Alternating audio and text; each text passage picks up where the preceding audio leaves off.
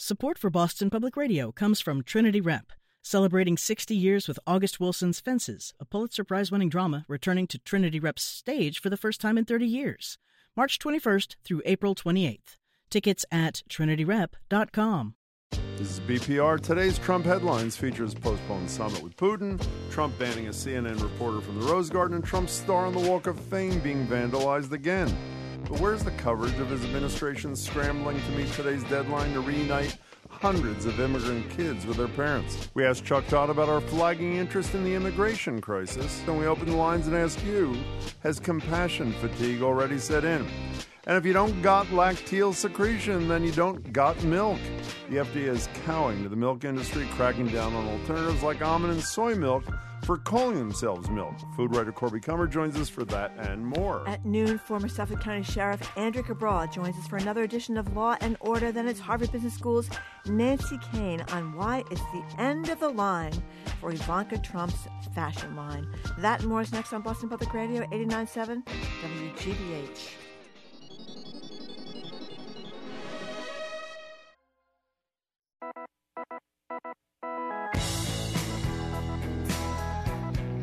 Jim Braude. I am Margery Eagan. You're listening to Boston Public Radio 89.7 WGBH. Good morning, Jim. Hey there, Margery. So yesterday, Chuck Todd tweeted, one can take a nine-day vacation. And in that nine days, everything seemed to happen while little changed. Well, let's recap what exactly did happen in those nine days. Putin Trump Helsinki summit. Trump challenges U.S. intelligence on Russia election meddling. Then he supports it. Then he calls it a hoax. Trump invites Putin to the U.S. Michael Cohen releases tapes of Trump talking hush money. Trump provokes Iran on Twitter. Trump threatens to pull his critics' security clearance. And most consequential, for a few hours, Orrin Hatch was dead, thanks to an erroneous entry in his Wikipedia page. Chuck Todd, we missed your take on all the above. Chuck is the moderator of Meet I- the Press, which you can catch Sunday mornings. Let me pre- give you a little play here at 10:30 on NBC Boston. I He's also- appreciate that. He's also the host of Meet the Press Daily on MSNBC and political director for NBC News. As you were saying, Chuck Todd, I didn't know about the Orrin Hatch thing. That was you actually gave me something that I totally admit. Orrin Hatch died and was revitalized. Apparently. was reanimated. He was. He was. I missed that one. Yeah, that was our brilliant love him. producer. She saw it. I didn't see it either. But but Chuck, I wanted to add one thing because it's the top of your uh, uh, website at MSNBC. Uh, today is reunification uh, day when the children and their parents are supposed to be reunited that were separated at the border. And you got a story about mothers pleading for their children and heard pleading for their children. Uh, at an immigration detention center, 2,551 migrant children are so, are still separated. Look, I think what we're going to find out once we get all the information, once all the Freedom of Information Act requests finally go through, I think we're going to find out that the administration never bothered to, to track who these people were because they never thought they were going to be doing this. And that's why this has taken so long. I, I genuinely believe that the, the, the, the, the government workers on the ground now are doing their best. But I think we're going to find out at the very beginning nobody even thought about this. And there was no order in doing it, and that's what's made this so difficult. You mean I think they claim otherwise, but I have a feeling we're going to find there's no way, it, given how under the gun they are on this, I think the reason they're struggling is because they just don't have the information because they didn't bother doing this at the beginning. you mean to say that they just didn't care about parents? I don't know. I don't know if it didn't care or whatever it was. I don't want to go there. I'm not going into motives.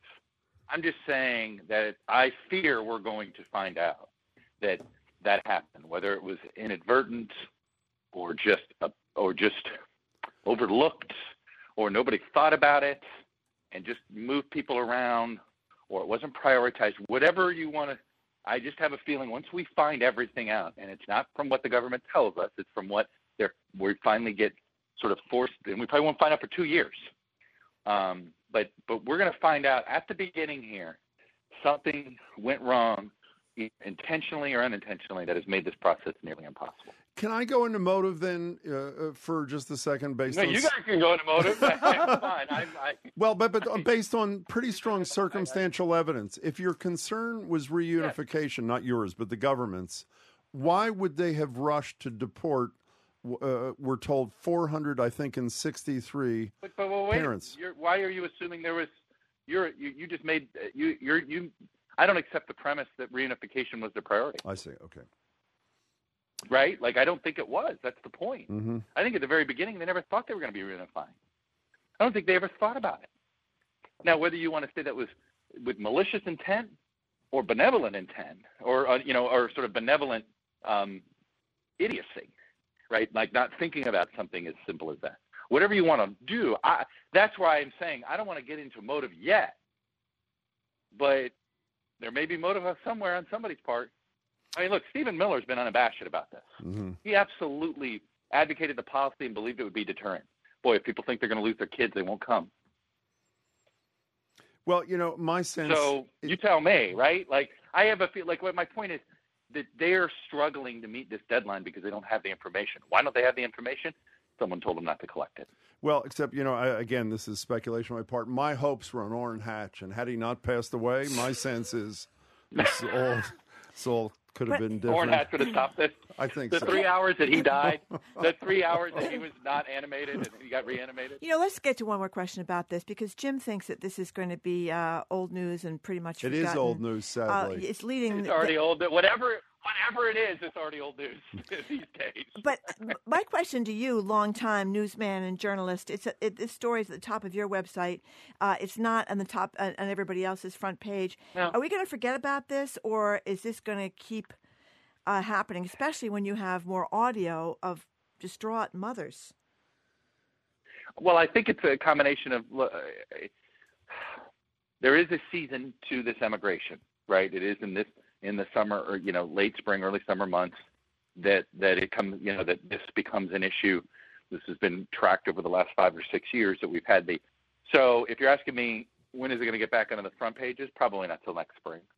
Um, and and and and when we get these when we find out what truly what orders were given at the beginning when it came to, to splitting up families. And we don't know uh, that. We don't know that. And, and so I, I do think it is fading for now, but it will come back up as this issue comes back. You know, we're talking to Chuck Todd. Uh, Chuck, I, by my count, it's day 10 since Helsinki. The American people have absolutely no idea what the two presidents discussed in that closed door meeting. And based on the snippets of the testimony that I saw last night from the Secretary of State before a Senate committee, Mhm. it's not clear to me he has any idea what happened in that meeting either. Is that an unfair statement? No, I mean he. I don't think so. He would.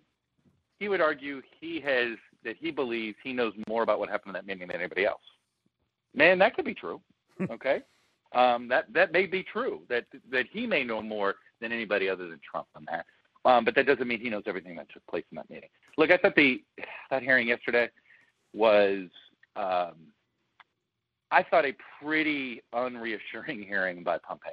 I don't think he made anybody feel better, um, Republican or Democrat. He was facing tough questions, and, and I think all he seemed to care about was an audience of one.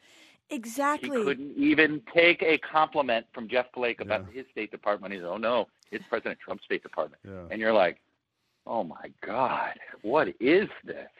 And it's so it was clear that Pompeo was never going to be forthcoming. When he did that, right? When he corrected a compliment, no, no, no, no, no, it must go to the president. That should have told us right there. We're not going to learn anything. He he now realizes there's an audience of one. But you know, as smart as everyone says Pompeo is, and uh, and he's been a politician for a long time, it was kind of a disastrous day for him. I think if anybody was paying attention to it, uh, because he was stumbling and bumbling and belligerent, and Fighting with the Republicans? yes, and it just Because, it- I think he know because they all know he knows better. yeah, I really believe it. This is a man first in his class at West Point. Okay, this is this is you know his credentials uh, as an American patriot, or in some ways, are impeccable. Um, his interest and knowledge. You may not agree with some of his ideological ideas when it comes to, to, to international affairs, but but but his knowledge of it is as top notch as any. I mean, this is this is a highly qualified, highly functioning um, diplomat for the United States of America. And it and, and and all those and he served in Congress, and they all know this is this is you know he's not like some House former House Republicans like a Jim Jordan. right. You know, it's the best job they've ever had.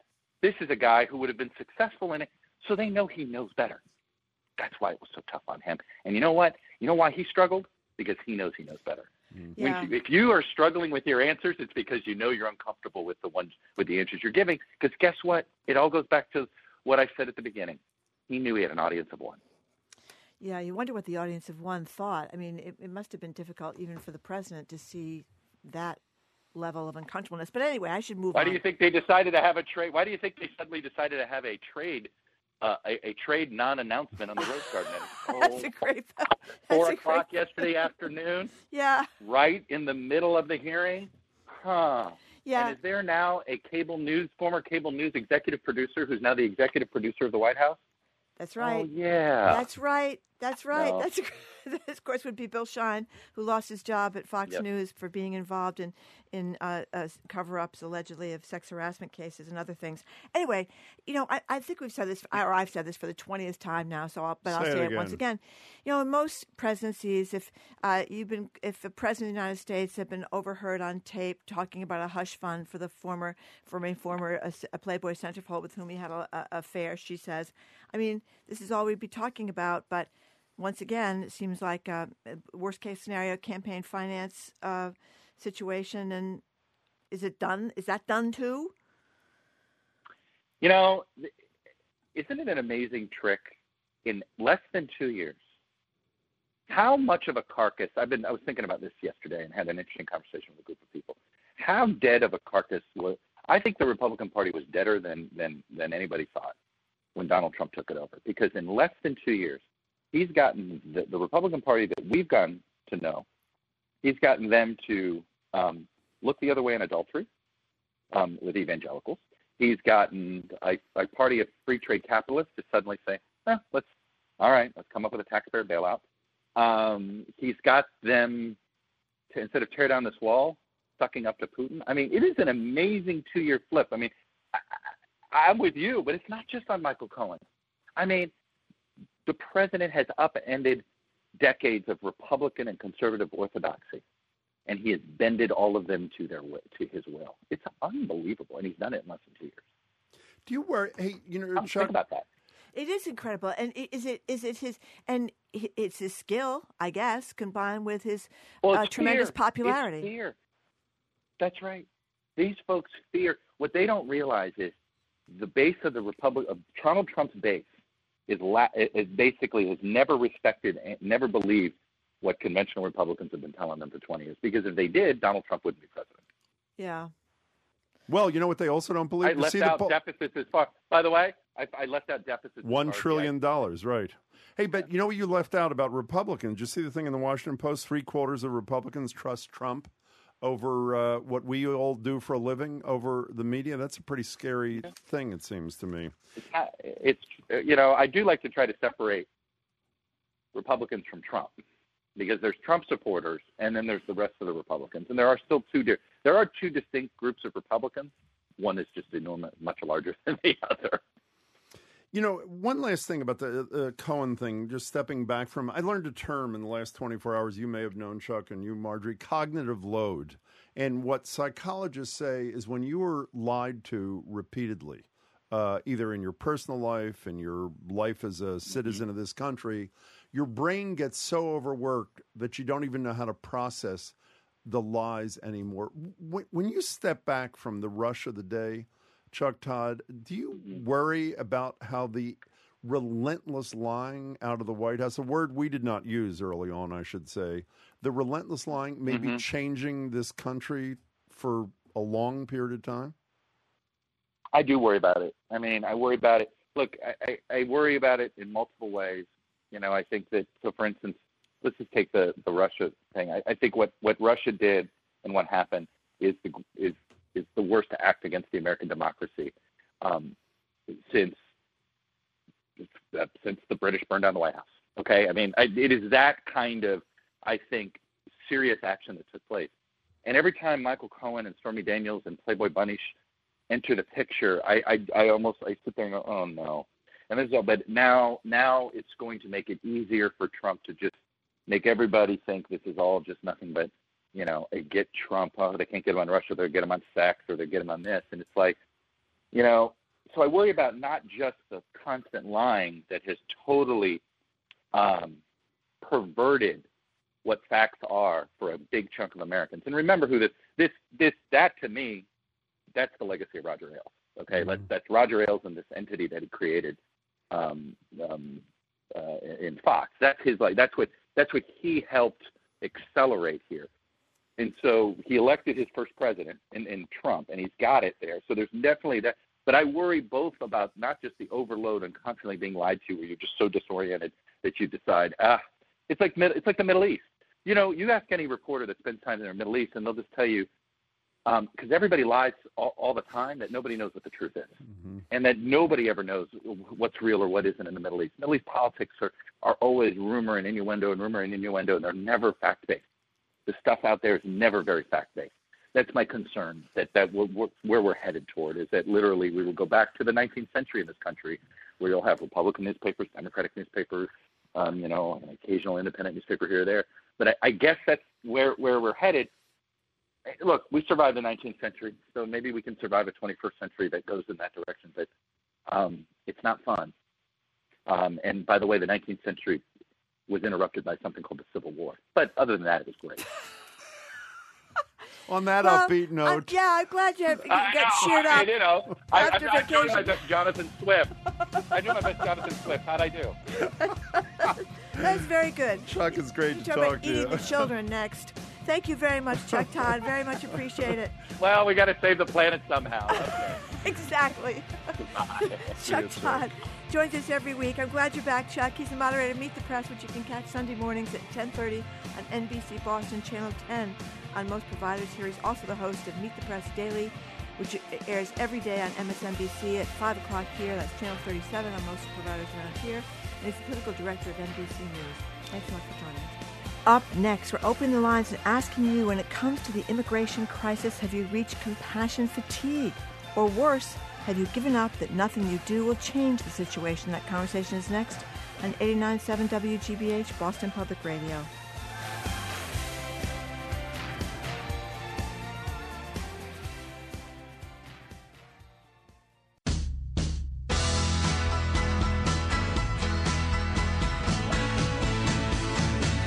Welcome back to Boston Public Radio. Jim Braude, Margery. Again, if you're just tuning in, we were talking to Chuck Todd about how the immigration crisis and the ongoing horror show of parents being separated from their kids and the government's half hearted attempt to reunite them has fallen off our radar. Today, as we said, is Family Re- Reunification Day.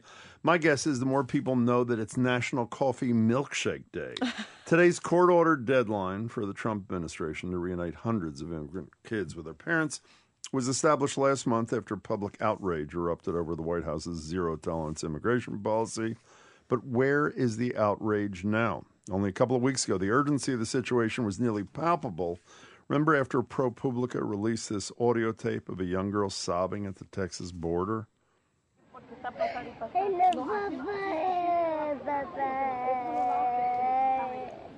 Yeah, I'm not happy about this, but I was totally right. Where is the outrage now? Have we reached compassion fatigue? Have we given up?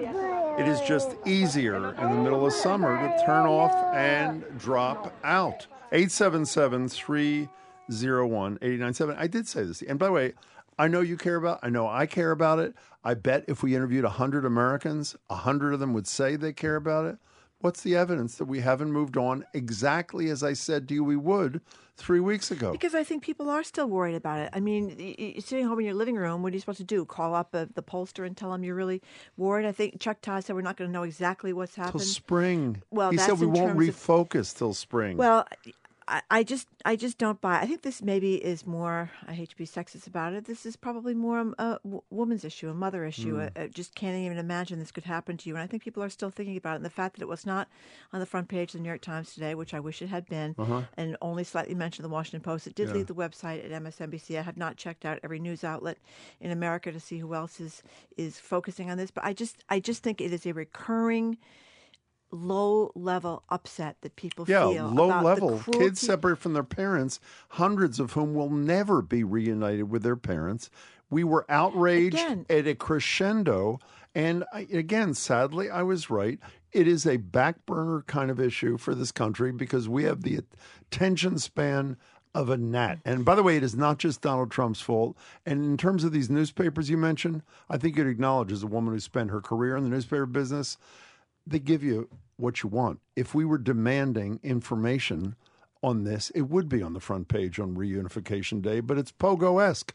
We have seen the enemy, and I think in this case well, it is us. I, I still disagree with you. I think that as these children are not reunited, as we read more stories about children under five, that the, the Trump administration can't find their parents. They've the only done half of the kids under tell them- five, I think. I know that, that, that I think that, that they will. And, and by the way, the Congress people are being forbidden to even go into these places. They're giving out almost no information. It's really impossible uh, to, to know what's going on. Which should outrage us more, shouldn't it? Yeah, it should outrage. It should outrage How's that more. going? Well, again, Jim, this is like everything else. We've had a very busy week, you know, with Helsinki and with uh, Secretary Pompeo up there yesterday, stumbling around when he's asked about what he knows about what the president said to Vladimir Putin. We have this tape. Now we learn we have not just the one Michael Cohen tape that we heard about, but apparently we have another hundred uh, tapes That's from what Michael CNN Cohen. says. CNN's reporting that. So there's a steady. It's been kind of the the, the hallmark of this administration. I would argue like one thing after I another would after argue, another. and then we'll get to your calls. The single cruelest thing, and it is really hard to rate Mm-hmm. them, that has been done in the 18 months of this Yep. administration is not just separating kids from their parents, but then, uh, if Chuck Todd is right, showing virtually no concern to reunite them with their parents. And one of the reasons they're going to get away with this is because, sadly, I think at least.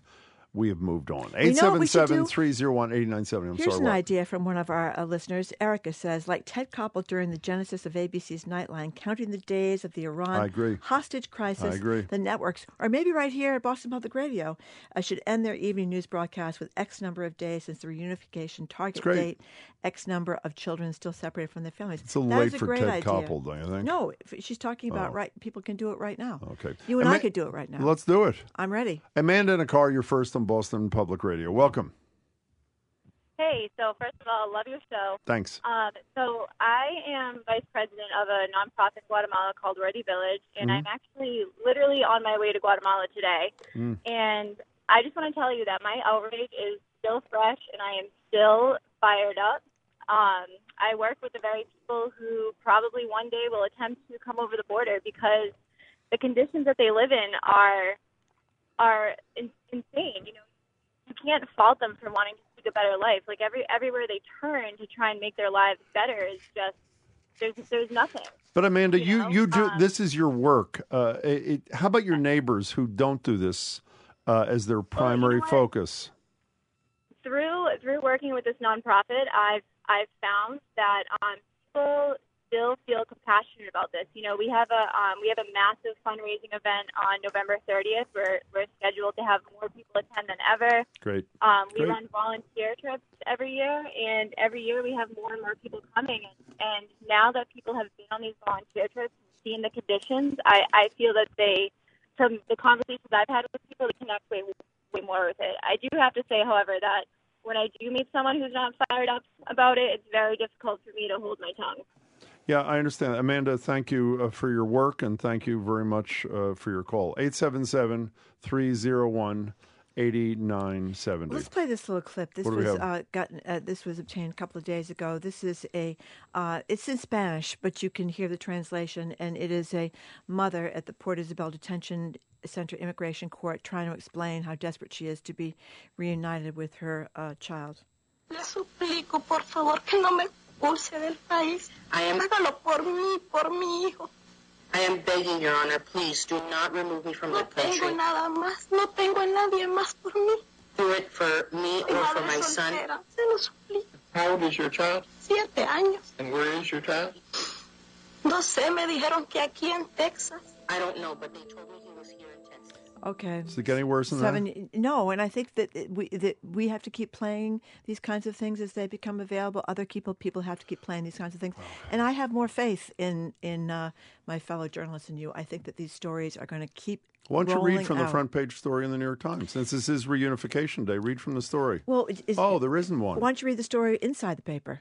Well, inside the paper, what does that mean? You worked at a paper. What does inside a paper mean? It's less important than the stories on the front page of the paper. It's, it's there is breaking this news. is reunification day, okay, as ordered it's by the court. Day. I just don't. What better day to do this? Jim, you're really obsessing over whether people have forgotten about this. I don't think they have. Mike in Charlestown, you're next. You know what this is like before Mike? This is analogous to our discussions with Heather Goldstone about the environment. Everybody cares about the environment. And what Heather says, if you ask them to rate the importance as a voting issue, it's not in the top 10. Everybody cares about the separation of kids from their parents, but other than that day of outrage, it's not in their top 10. I wish, I hope you're right, but I don't think you are. Mike in Charlestown, you're next on Boston Public Radio. Thank you very much for the call. Hi. Hey guys, love the show. Thanks. Uh, first, uh, I'm a Trump never Massachusetts Republican, just so you can understand where I'm coming from. Okay. Um, and I'm not fatigued on this issue. Like I'm just completely outraged every day that this is still going on. In my worldview, this is the American government trying to deter activity by abusing children, which is, you know, just saying that right. sentence aloud is kind of hard to believe. By the way, Uh, just if I may, if, if I may, the headline this second on CNN: 900 plus parents will not be reunited with kids by today's court deadline. But continue, Mike. Well, there you go. They got it on So, CNN. I mean, I, yeah, I agree with you guys. Coverage has been dying down. I mean, I, I guess what I don't understand is why aren't the Democrats hammering the Republicans more on this issue? Sorry, I'm walking by a truck now.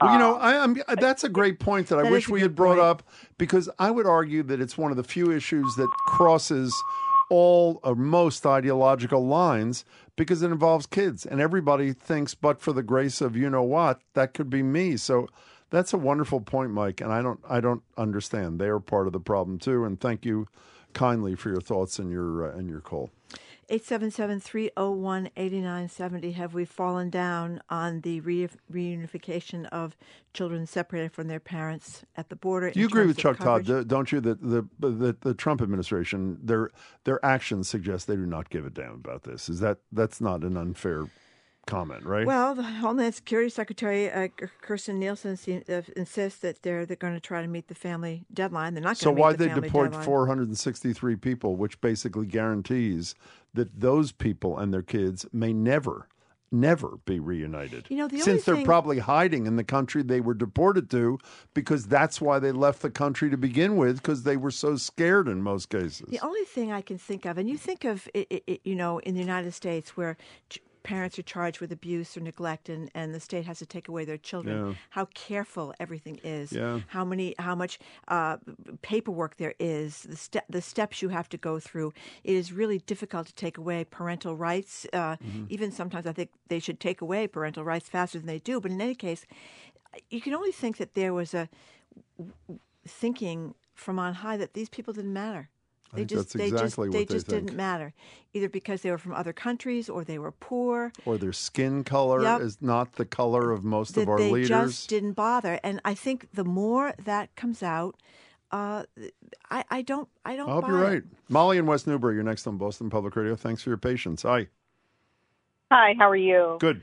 So we are we uh, banded together a bunch of parents. Uh, we called it Pentucket Moving Forward, and Mm. we put out a bin, and we got books and teddy bears. And I just came back from the post office, shipping out a bunch of boxes to two different locations to help these children uh, with English and and uh, give them a little bit of love. And um, in our community, I find that the parents are definitely banding together to try and make uh, an effect change.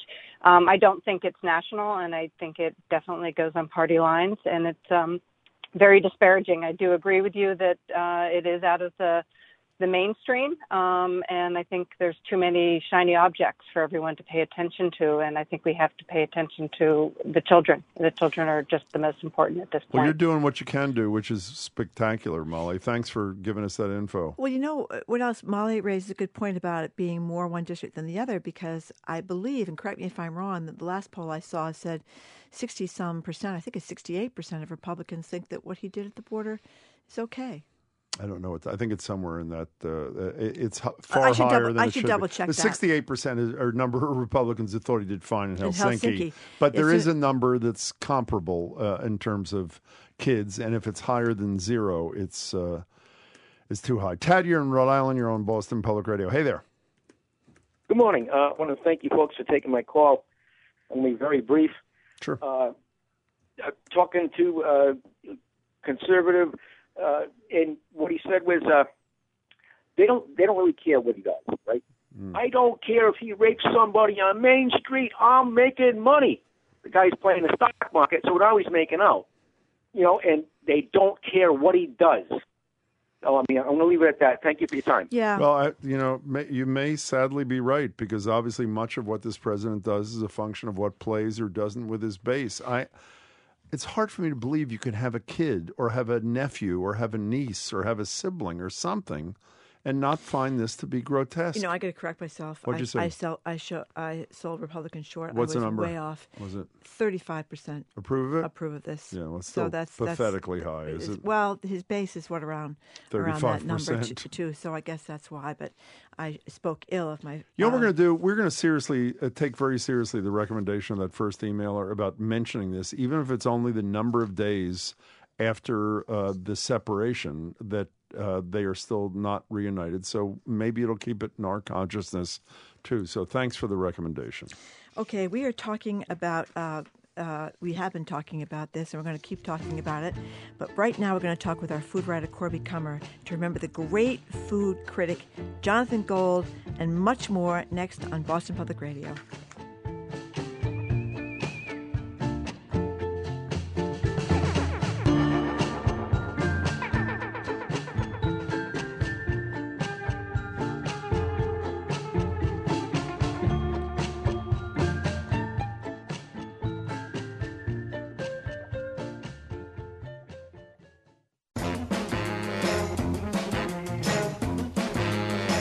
Welcome back to Boston Public Radio. Jim Braude and Margery. And because Facebook was eating someone else's lunch, they no longer have such a thing as a free lunch. Mountain View, California, this is rather amazing, has won a power lunch power struggle. In order to promote local restaurants in the town, it passed a rule that bars companies like Facebook and Google, which are there, from fully funding free meals if they're served inside their famous office parks. Joining us to take on these, and I love that story, and other headlines at the intersection of food policy and food culture is Corby Kummer. Corby's a senior editor at The Atlantic, columns for The New Republic, and a senior lecturer at the Tufts Friedman School of Nutrition and Policy. Hey there, Corby. Hey there. Hey, Corby Kummer. Uh, before we get to uh, uh, Mountain View and Facebook, let's talk a little bit about this $12 billion uh, bailout, taxpayer bailout for farmers who've been hurt by the president's uh, tariff wars. Um, this New York Times story that, I, that I'm reading talks about how the farmers, eh, the corn, wheat, and soybean farmers have already lost more than that, 13 billion, eh, which raises the obvious question, do we just keep putting out more and more money? And what about the other places like Whirlpool and stuff that are getting impacted by this? When are taxpayers going to see any benefit of Trump's trade war? Well, nobody knows. And uh, first of all, what's the history? Uh, Trump imposed, wants to have a trade war with China and Mexico and is imposing tariffs on steel. How are they and other things? How are they retaliating? By going for Trump's base in the Midwest, farmers who have and fought for years to have huge soybean and corn contracts because that's what huge industrial farms in America make. They're already subsidized by the government to grow enormous amounts of soybean and corn, but now they're in danger of losing their contracts because of these ridiculous tariffs as they see it. What was most sort of charming in a blood curdling way about the Time story is every every politician they quoted as being completely against the idea of government welfare to make up for the pain Midwestern farmers are feeling by losing their contracts, losing their profits, was Republican. They didn't quote one Democrat. Yeah. Every member of a farm association, they're saying this is a ridiculous, hurtful, backwards policy. Well, you know, there's another part of this which I had not thought about, which is fairly obvious and important, is when you lose your business with a particular buyer. It isn't like when uh, tariff nirvana is reached, if it ever is, in a month or a year, that you just flip a switch, as someone said on NPR this morning, and you have your your your client back. It took a long time to cultivate that relationship. It's over in many cases, and restarting it is not like an overnight kind of proposition. So the potential damage from this, even if these tariffs work as Trump says they will, has potential to be incredibly long standing. It's really it's horrible. It's completely unthought out, and it's years long, uh, years worth of damage. And you know, wait till we see what happens in Iran. Uh, not to bring something else up, but here's Senator Ben Sasse, who's one of Trump's most outspoken Oh, yeah. critics, Republican of Nebraska, saying this trade war is cutting the legs out from under farmers, and the White House plan, in quotes, is to spend 12 billion on gold crutches. So you know, it's welfare. It's exactly what Trump says he doesn't want to do, and, well, here he's doing it. And some people like Lisa Murkowski, a Republican from Alaska, says, "I want my welfare. If uh, agriculture is going to get it, then I want energy industries from my uh, state that are being damaged Hey, Corby. to get it." Corby, there's one more great Ben Sasse quote. He says, uh, "The tariffs and bailouts aren't going to make America great again. They're just going to make it 1929 again."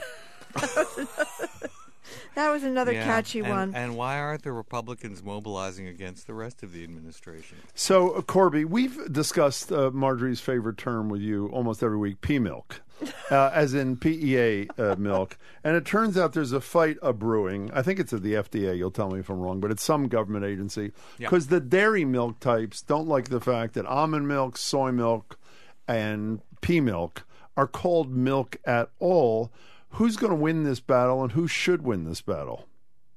I think that the manufacturers of almond milk and soy milk are going to win, and that they should win. Why? Um, what was interesting about a lot of the stories about this battle, which is to get them to stop being able to use the word milk. I'm sorry, because I wasn't milk clear, is not right. from a Yeah. lactating animal. Right. It is not a lacteal secretion. And as the FDA said last week, wittily, an almond doesn't lactate. You know, that's all fine. But what about peanut butter? There's no dairy product in peanut butter. That's a Would real it- great yeah. point. would it sell if it was peanut paste? No, probably not. And are um, are consumers hoodwinked by this? No. They are looking for dairy milk alternatives because they're allergic to milk, or they don't want to have it, or they're worried about getting cancer, or they're lactose intolerant, as a huge part of the population is. The, the United States is the enormous milk consumer and promoter it is, uh, partly because of um, government subsidies in World War One. So government in World War One was uh, taking the milk away from American consumers and shipping it overseas for soldiers. Then all of a sudden they had too much milk after World War One, so they started shipping it off to schools, and it became this great patriotic all American thing to have milk in schools. It's not that way in Europe. It's not that way in the rest of the world. You know, all of Asia is lactose intolerant. I mean, uh, much of it is. Much of Northern Europe is lactose intolerant. Ashkenazi Jews often are lactose intolerant. So it's it's peculiar to America, and I think that.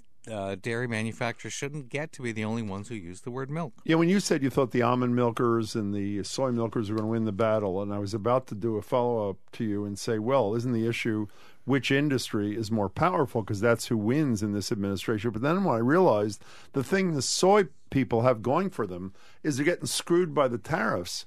And so I assume one thing that the federal government can, the bone they can throw them, in addition to part of the this bailout, is to say we'll allow you to call soy milk soy milk. I mean, I don't, I don't think it's ridiculous to suggest there might be a connection. Is it? I'm very touched by your optimism in the coordinated efforts of this administration. Thank you for your compliment. We're talking to Corby Kummer, our food guy. So, Corby Kummer, I read this story about the guy being annoyed by the music in the restaurant, and then how this, uh, and he was a musician, and he decided to make his own playlist because this does happen when you go sometimes to restaurants and it ruins your whole meal. Well, you know, I read it. So this is a story about a Japanese composer and musician of, of some worldwide renown, although I had never heard of Nor him. had I. Uh, Ryuichi Sakamoto, who uh, very, very well established, and he happened to love a particular restaurant on 39th Street, east of Lexington Avenue. A restaurant I have been to. I felt, wow, I've been there. if only I remembered the music. But it was clearly before he got to the playlist. He just couldn't stand it. And so the way when you read or people read food critics and think ah, they are ridiculously sensitive, sensitive. This is just absurd to carp about this. So that's how I kind of read this. So this guy hated the Brazilian music that was coming over the Japanese restaurant's loudspeakers, not just because it was Brazilian. He loves world music, but it wasn't good enough Brazilian for him. And so he wrote the chef and said, I like bringing my son here but this music is unbearable. Let me supply you your playlist. So he did. So rather than having indiscriminate jazz, and uh, he has world music that is apparently. Uh, lulling and soothing and gets you in the mood to have uh, a lovely a contemplative dining experience, but isn't the unbearable uh, middle class direct that he thought this restaurant was playing. You know, I wasn't quite clear what the point of the story was. Was it just an interesting slice of life story, which it was, or is it suggesting that this is going to cause restaurants, as they should, to focus more on the atmospherics? I mean, they worry about the physical atmospherics, most restaurants do. So is this the point that this is going to be the beginning of something new, or is this a one and done in Murray Hill or in the mid east side of Manhattan? So you would not want to be me to be a cynical journalist on this program, I'm sure. But No. here's how I read this: it is a it's a very good popular music critic named Ben Ratliff for the New York Times, who found out about this story and decided I am dry of column ideas and I'm going to write about this musician in New York. I mean, it's an endless story about the efforts to It's redo endless. this playlist, It what is. other restaurateurs might or might do, and I don't think anything will come of it. So I would say it's a one and done story. Oh But why I don't really restaurants? liked it. well, not only did I, but but why don't restaurants? I mean, you're in the business. Uh, uh, why don't they take this more seriously? I mean, I, I, as I said a minute ago, I'll quote myself. Most restaurants take very seriously what the physical space is like, particularly in the last 20 years, it seems to me. So, why is the audio space not relevant to the experience? I don't mean because they want to be nice to us, but because they want us to have a good experience and come back again. You know, what I thought about when I read this story is which restaurants around Boston are interested in creating an overall experience. So I thought of, for example, Juliet in Somerville, Uh-huh. whose whose chef sends out daily newsletters, uh, Josh Lewin, and he he wants to create an overall dining experience. How many restaurants are quiet enough that you can actually understand the music that's Yeah. going on? That's a good point. point, and, too. And and it's not that many. So yes, Japanese restaurants want to create this lulling, soothing, meditative, contemplative experience. So it could apply to them, and they should be very thoughtful. But most places, like bars and restaurants, if music is there, it is to drive the patrons out after eating, so they can turn the tables. So I, I don't think they're just, I don't think they're thinking about it that much. But sure, why not? Maybe they should. It's a business opportunity. We're talking to uh, Corby Kummer. Corby, you wrote a beautiful piece. I think it was on the Atlantic site about Jonathan Gold, who is obviously the. Is he the first or the only uh, food critic to have won a Pulitzer? Only, Only. first and only. And he obviously just recently died at a very young age. Tell us about uh, uh, about Gold. So, a week shy of his 58th birthday, he died of pancreatic cancer uh, Saturday, which had been diagnosed the first week of July. Wow. So, his family is reeling, and his family includes his wife and partner in everything, a gifted literary editor in Los Angeles named Laurie Ochoa. They defined Los Angeles. So, Jonathan Gold, speaking of music, began as a music writer in Los Angeles, a city he loved and grew up in. His his father was a, a bail compliance officer whose um, whose clients included Charles Manson. I mean, he grew up sort of in this eccentric, uh, central to Los Angeles family, and he loved music. And I first read him when he was writing about rap. He's he's uh, credited with coining the term gangster rap. really? And he wrote these fantastically colorful profiles of rappers who would who would distribute arms out of their duffel bags as if they were candy on a table in a grade school. Ooh. He came up with these images that nobody else would. He was this fantastic writer. And he started doing a column for LA Weekly, the alternative weekly paper in Los Angeles in its glory days uh, in the mid and late 80s about called Counterintelligence, about the taco stands and especially the Korean restaurants. He mapped out all of these ethnic, not a term that's uh, politically correct, enclaves of different cultures that didn't jostle, even though they were right next to each other. And he would be the only white guy in these places. And it was an education for me. It, it, I just remember being completely uh, enlightened by Korea and the different kinds of Korean food, and it made me want to get on a plane and just have Korean food in Los Angeles. It made me want to eat with Jonathan, and luckily, I was a friend of Jonathan's. I became a friend of his in the in the '90s, and there were thousands and thousands of people who were completely devoted to his writing because he was telling them about taco stands fueled by old car batteries in the middle of the night and about to be shut down by the health authorities. All these places they could go for a lot of, um, you know, exotic food like brains and all kinds of offal that sounded like they were daring risk food, but to him they were part of a whole culture that Los Angeles, everybody in Los Angeles should appreciate and mix with. So you're probably thinking of your late friend Anthony Bourdain. I was just going to say that. And you are thinking of him for a very good reason because he had just the same aims as Jonathan Gold open people's eyes to the cultures all around them and the people who make them and go in and mix and understand something about the people who make the food, the people who are eating it. There's so many cultures right around you. Uh, the difference is that Gold was Jonathan Gold was doing it in the in the late '80s, and Bourdain started his fantastic uh, show in the, in the 2000s. You know, uh, Corby, uh, in your beautiful piece, you quote uh, uh, Jonathan Gold a couple of times, and I'm going to read one sentence from him from your piece. The only problem with it is there are four words that I'm not sure I can pronounce, but so I'll do my best and just don't mock me. You or Margery. Okay.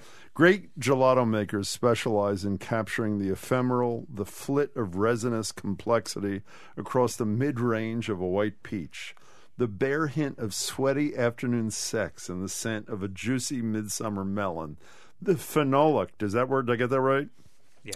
The phenolic fugue inscribed in the taste of a ripe banana. I mean, that is ju- that is unbelievable.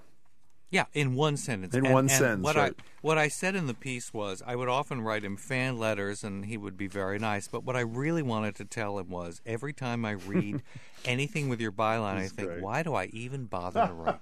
Oh, that was and great. so you read that sentence, and you know you just want to just end your writing career right away. The bare hint of sweaty afternoon sex Yeah. and the scent of a juicy midsummer melon.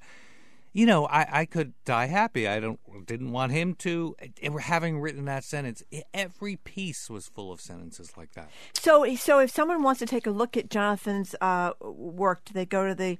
Do, where do they start? Do they start with So the they go rep- to Los Angeles Times And and, there's counterintelligence. They go on to Amazon.com Okay. and they buy counterintelligence, a book, or this easy one stop shopping. When he got the Pulitzer, the Pulitzer loaded onto its site 10 of his columns Oh, from the great. previous year in Great. 2016, from which that uh, bare, sweaty at mid afternoon sex sentence came. Okay. And so just one page loads 10 pieces. You know, Corby, we st- we're talking to Corby Kummer. We started this discussion with something that we're going to discuss as a variation on at the end of the show. Is Mountain Valley, Google and Facebook's home, or at least part of their home, Mountain are, View. are uh, Mountain View? I'm sorry, are saying uh, uh, uh, no, no more free f- in-house food. If you want to pay for the food of your employees, it's fine for you to make it free at one of our restaurants. But you're the major employer, This is and you're terrible. you're killing our uh, our businesses by doing this. And San Francisco, incredibly enough, is contemplating doing this too. They're banning them. I They wanna understand- I understand. them. They're banning On-site in-house free cafeterias. cafeteria. This is a step too far. Okay, is it a step too far, Corby Kummer? I think this is something definitely you should discuss with your readers. I don't think so, and I love the idea. Even though I work, the offices of the Aspen Institute in Washington are a, a food desert, and without a cafeteria across the street of the World Wildlife Fund, we would be sunk. So these places are often in you know, very lovely, completely bland suburban nothingness. And so the employees need this wonderful, incredibly healthful, organic, beautifully prepared food that Facebook and Google uh, provide. And they do it, you know, f- fantastic standards of sustainability. But it makes the employees into captives. Exactly. And it is keeping them there forever. Exactly. And it is completely depriving the economy of thousands of people and millions of dollars they could be getting. So I think it's just terrific to say these people have to get out and see some sunlight and see some daylight and mix with the people like Jonathan Gold was getting them to. I think it's great. If you've been in San Francisco recently, and I'm sure you have, which has been completely colonized by Silicon Valley, Yes. people want to live in San Francisco because Silicon Valley is so horribly suicide inducingly bland. And but there they are at bus stops, and they're right next to the homeless people, and they're getting on buses that don't stop for regular San Francisco. They're private buses of those They're companies. completely yeah. It's private, weird. and it's as if they're being, you know, loaded into a spaceship and going someplace else and being beamed into Boy. Facebook land or Google land. You are nailing. What's your response to this? It's a twofer. It's screwing the restaurants and it's making Yeah. the employees captive. Just, just Corby's the idea right. of the city banning a cafeteria at a business is, is just a little much for me. It's just a little, but but Jim loves to ban everything. So Can I I'm tell you something? I wouldn't mind if they banned the cafeteria here at GBH, even though it's not free. Overpriced and under whatevered. Really? It's not that good. Get Very some nice of you to local say that. I probably shouldn't competition. have said yeah. that. Okay, Corby Kummer. Nice to talk to you, thank Corby. you very, very much, and thank you for to you. introducing me to Jonathan Gold. It was a I've beautiful piece by even you, yeah. knew- I didn't even Thank know you. about him. Yeah, it was great. Uh, Corby Kummer is senior editor is a senior editor at the Atlantic, columnist for the New Republic, and a senior lecturer at the Tufts Friedman School of Nutrition and Policy. He's got like 12 jobs. He does. You know? He's got a lot he really jobs. does. Up next, community leaders are already giving incoming Boston Police Commissioner William Gross uh, their wish list. But is it really a to-do list? Former Suffolk County Sheriff Andrea Cabral joins us for this and more next on 89.7 WGBH, Boston Public Radio. We are live from our WGBH studio. Uh, well, actually, we're not. We're right here in Brighton. See you later.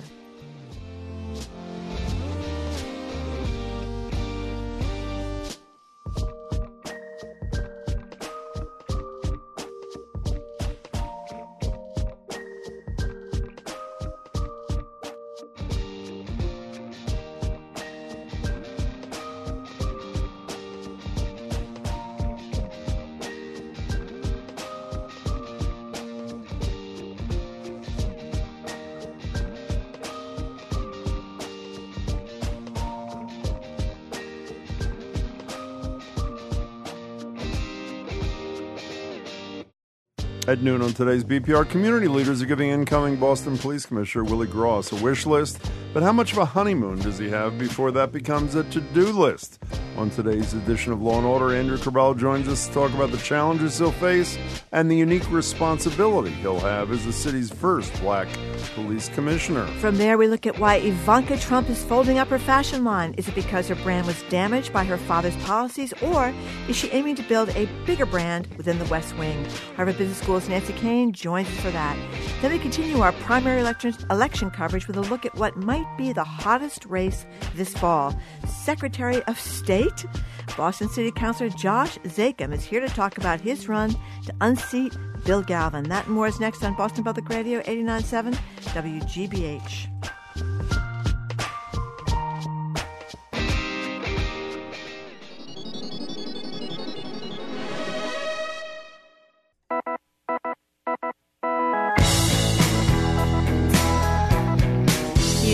I am Margery Eagan. You're listening to 89.7 WGBH, Boston Public Radio, hour number two. Hello, Jim. Hello, uh, Margery. So here with us in Studio 3 for another edition of Law and Order is Andrea Cabral. Andrea is the former Suffolk County Sheriff, the former Secretary of Public Safety, but current CEO of Ascend. It's a recreational cannabis startup. Hey, Andrea Cabral, nice to see you. Hello. So, uh, Jim and I have been having a little d- disagreement about uh, this, today's reunification day, the deadline for Yes. the uh, president of the Trump administration reuniting the families who've been separated at the border. They haven't done it, obviously. Uh, he thinks that uh, it's not on the front page of the New York Times, that attention is waning. I think, uh, yeah, it's not on the front page of the New York Times, but I, I don't think the attention is waning. I think people are still upset about this. Didn't Chuck Todd agree with me? He did agree with you. Okay, go ahead. I, I I sort of agree with both of you, and that's usually not the case. I mean, I I think that the the level of um, outrage and anger uh, over this is still very very substantial. What's unfortunate is that you know, in in in the Trump era, there's a new thing to be outraged about almost hourly. And it does exhaust people. And you know there are so many intentional distractions and you know additional outright scandals that it can be very difficult to focus on everything. But this is one thing that i think that people need to really maintain their outrage about. You know it's it's almost impossible to wrap your head around the idea that the government of the United States of America kidnapped children from their parents with no plan or policy to ever reunite them and thought it was okay because the parents of the children they were kidnapping they don't see as real human beings. I agree with every word you said. Uh, and you know what's even more incredible? Had there not been, even though I do think the outrage is far lower now than Margery does, and probably than you do, but I hope in both cases you both are that you are right. Uh, uh, if there hadn't been the initial explosion of outrage, there probably wouldn't have been even the level of reunification we've experienced so far. Right, and and I think that they were counting on people being as um, cruel and inhumane attitudinally toward um, these parents as they were, and so they wouldn't worry about it. But what I what I would like to see, I would like to see the judge hold people in contempt. I agree. The heads of DHS, Head of ICE, all of them, Security, I hold them in contempt and, and detain them, jail, jail them until such time as either or both agencies, and it's difficult to know who has who has which parent or kid at this point. Uh, come forward with a, a plan that is certain, that is ex- executable, and they stay in jail until it is completely executed. By the way, which would happen to a private citizen Exactly. if he or she. You know what's Exactly. amazing? Did This you read crime. That is brilliant, by the way, and I am totally with you. There should be a price to pay. Did you read the story about the the conference with the the not a hearing but a, a conference, you know, an update conference or whatever those things are called, with the judge, in which the Justice Department Right. lawyer candidly said. I have no idea. I don't know. I don't know when we can. I don't know if the plans. And isn't mean- she the one who had to dog sit or house sit for the weekend? One of the first weekends, know. I, think she was. The, she's the same DOJ lawyer. They were asking if if people could work through the weekend. The ACLU said we will be here whenever you want us to be here. And the response from the DOJ, and I thought it was this particular uh, DOJ attorney was, I have either house sitting or dog sitting duties this weekend, and so I can't work through the weekend. But to have no answer, so so you know, if you're the judge, what you do is you suspend proceedings right then and say, tell me who it is that you need to call to get these answers. I'm going to give you 15 minutes to call them and to get these answers and report back, or or I'll hold you in contempt. I mean, nothing short of making people making it l- more uncomfortable and inconvenient um, for people to do something about this. I mean, to not do something about this than to do it is going to work here. That's just not nothing else going to. I am totally Can I say you. one other thing? Do you say remember we had a show? This is a long time ago. This Here is the beginning of about? yep, the beginning of um, the Trump administration.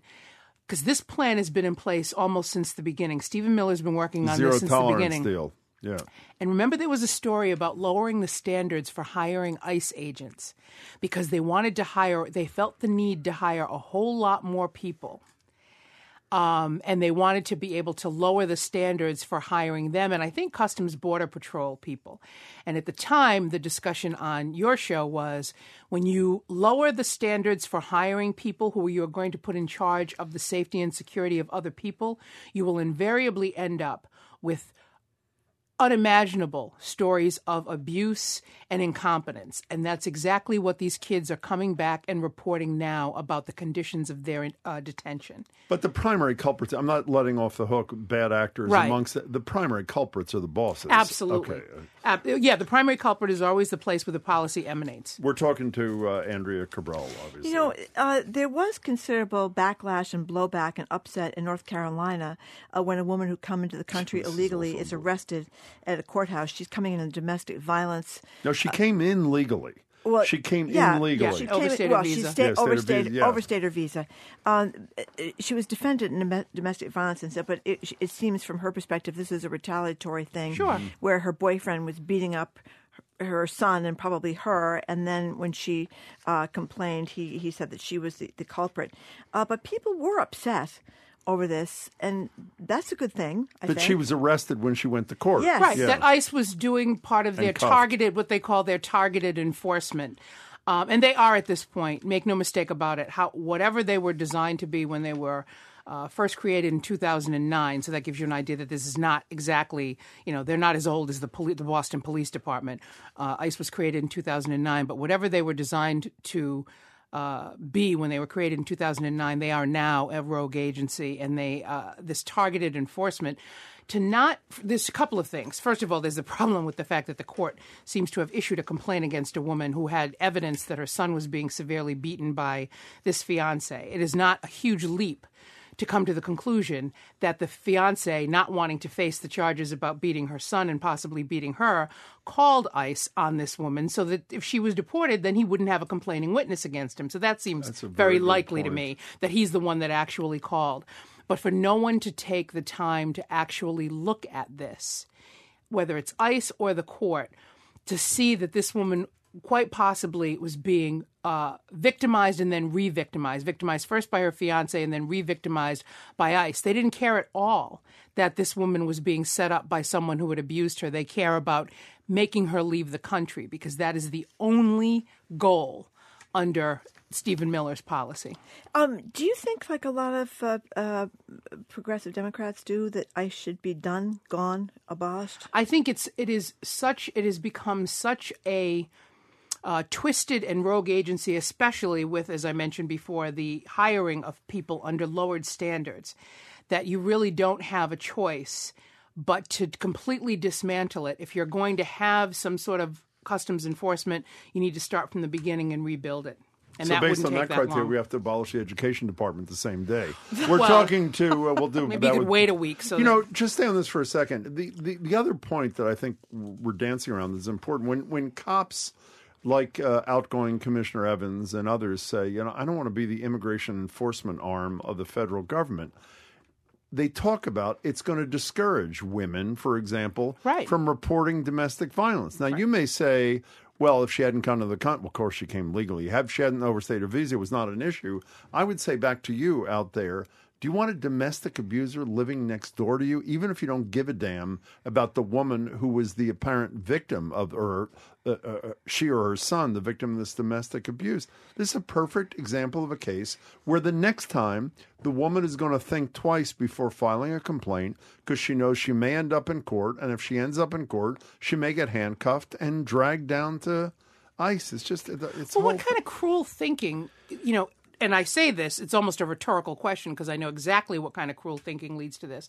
Leads to someone saying, if you hadn't done A or B, then the you know be, or because you did A or B in this case you overstayed your visa you deserve to be beaten and abused by someone. And the rights that you have to seek redress for that and escape from that are less than that of someone who was born here. And the fiance apparently having uh, not drawn the attention of ICE himself is apparently a citizen.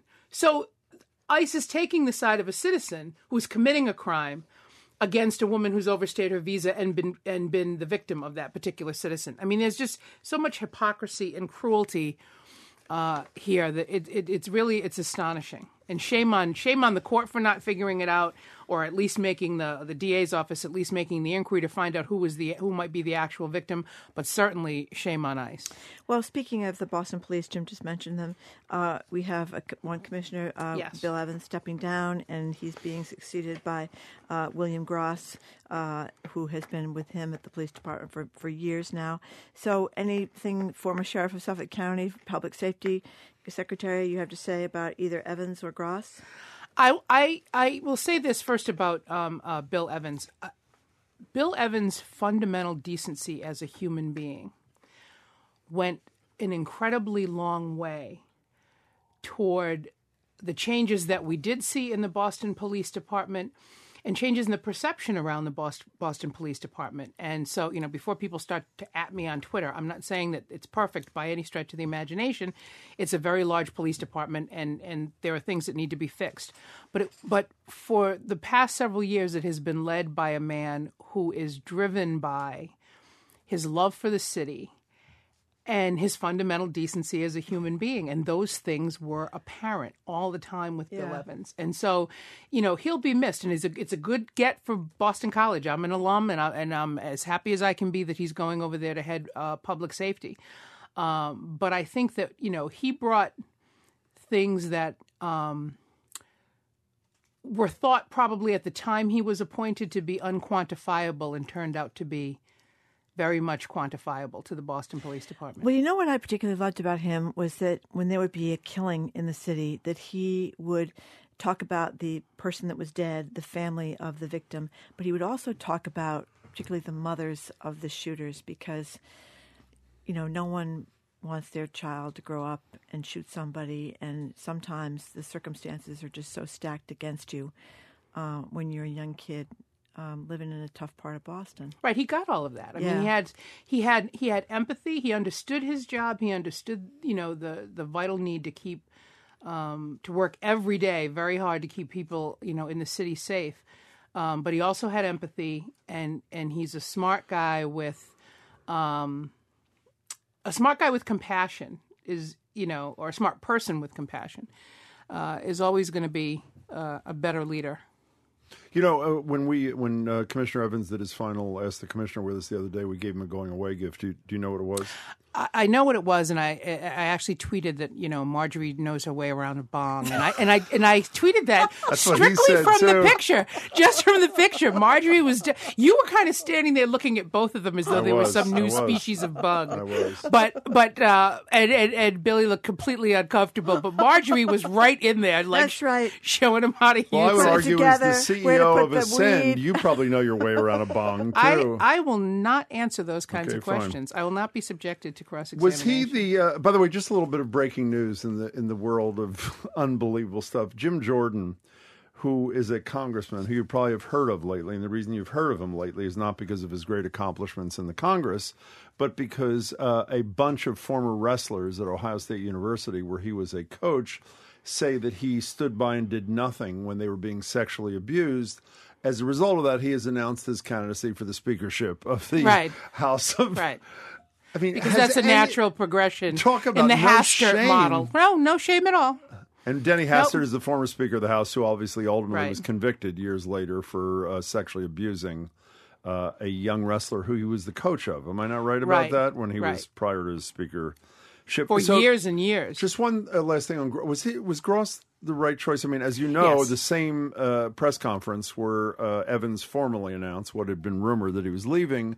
Walsh ended the press well ended that phase of the press conference by saying, "And the new guy's here too."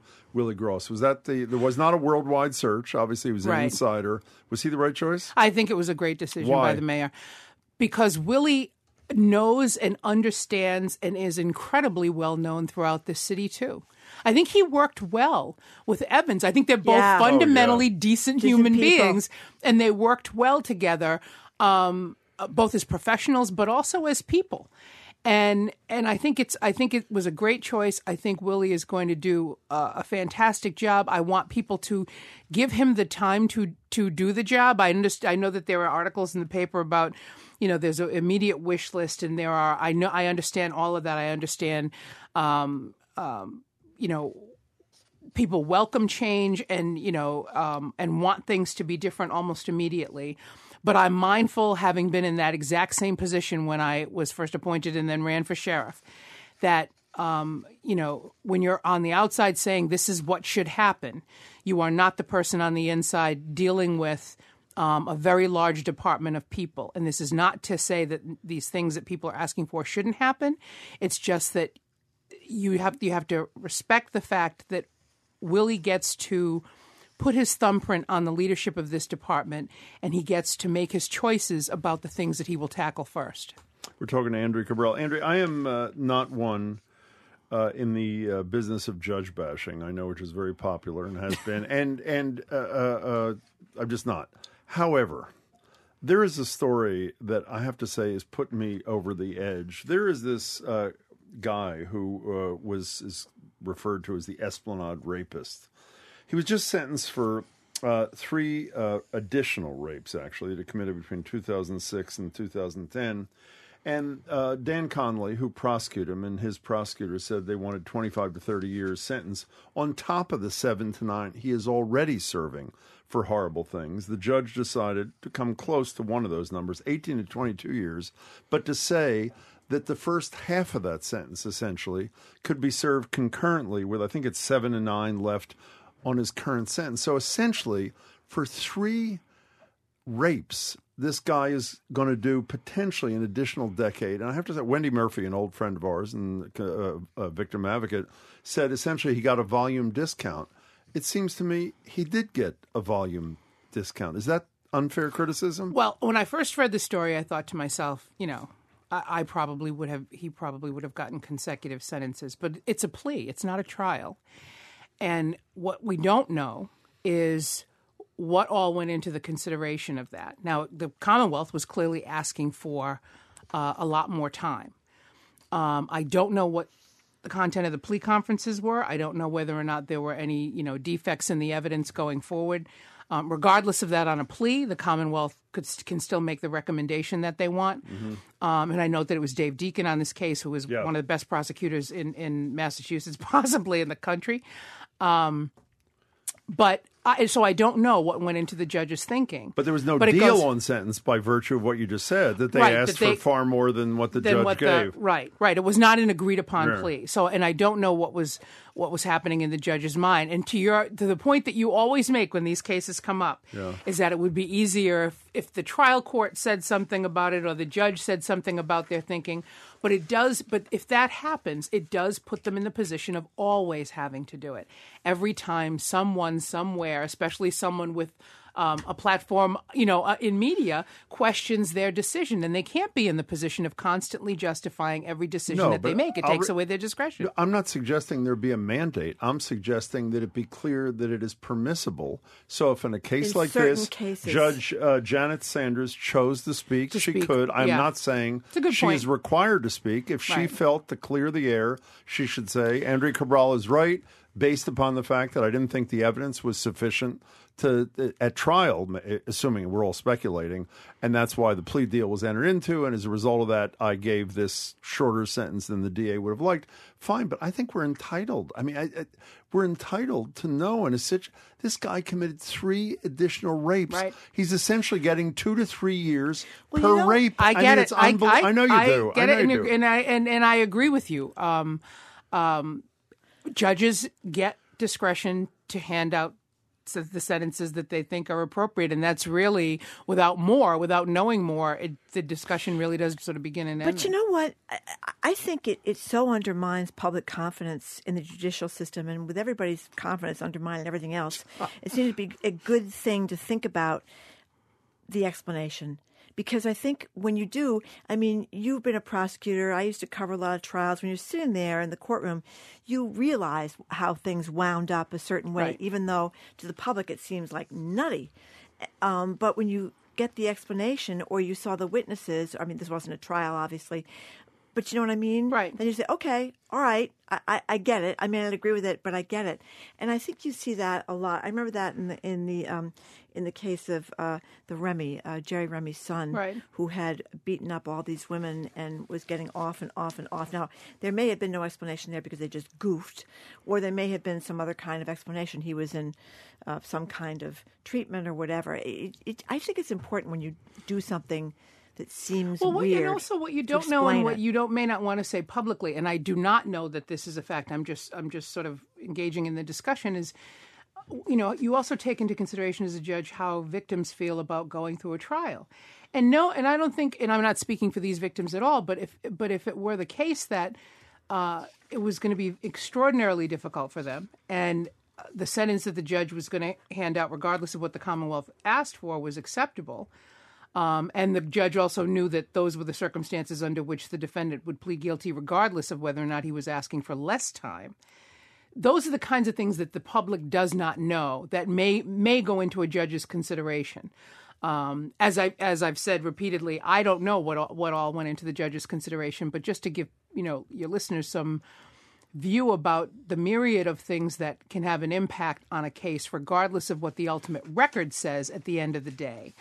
You know what the Commonwealth puts on the record, what the defense puts on the record, and what the judge says. There is there are frequently uh, lots and lots of things that have come before that and have been this, the subject of other consideration. When you, I should know the answer to this, but I'm embarrassed I don't. When you're sentenced to 18 to 22 years, which is what the sentence was, again, concurrently serve the first seven to nine years with Right. the thing he's in jail for. How much time do you generally serve? Two thirds, I think. Is it two-thirds? I believe it's two thirds on a rape. So the guy could be out in 12 years for. Uh, uh, and by the way, just uh, uh, That's uh, assuming that he gets parole, which I would Right, find.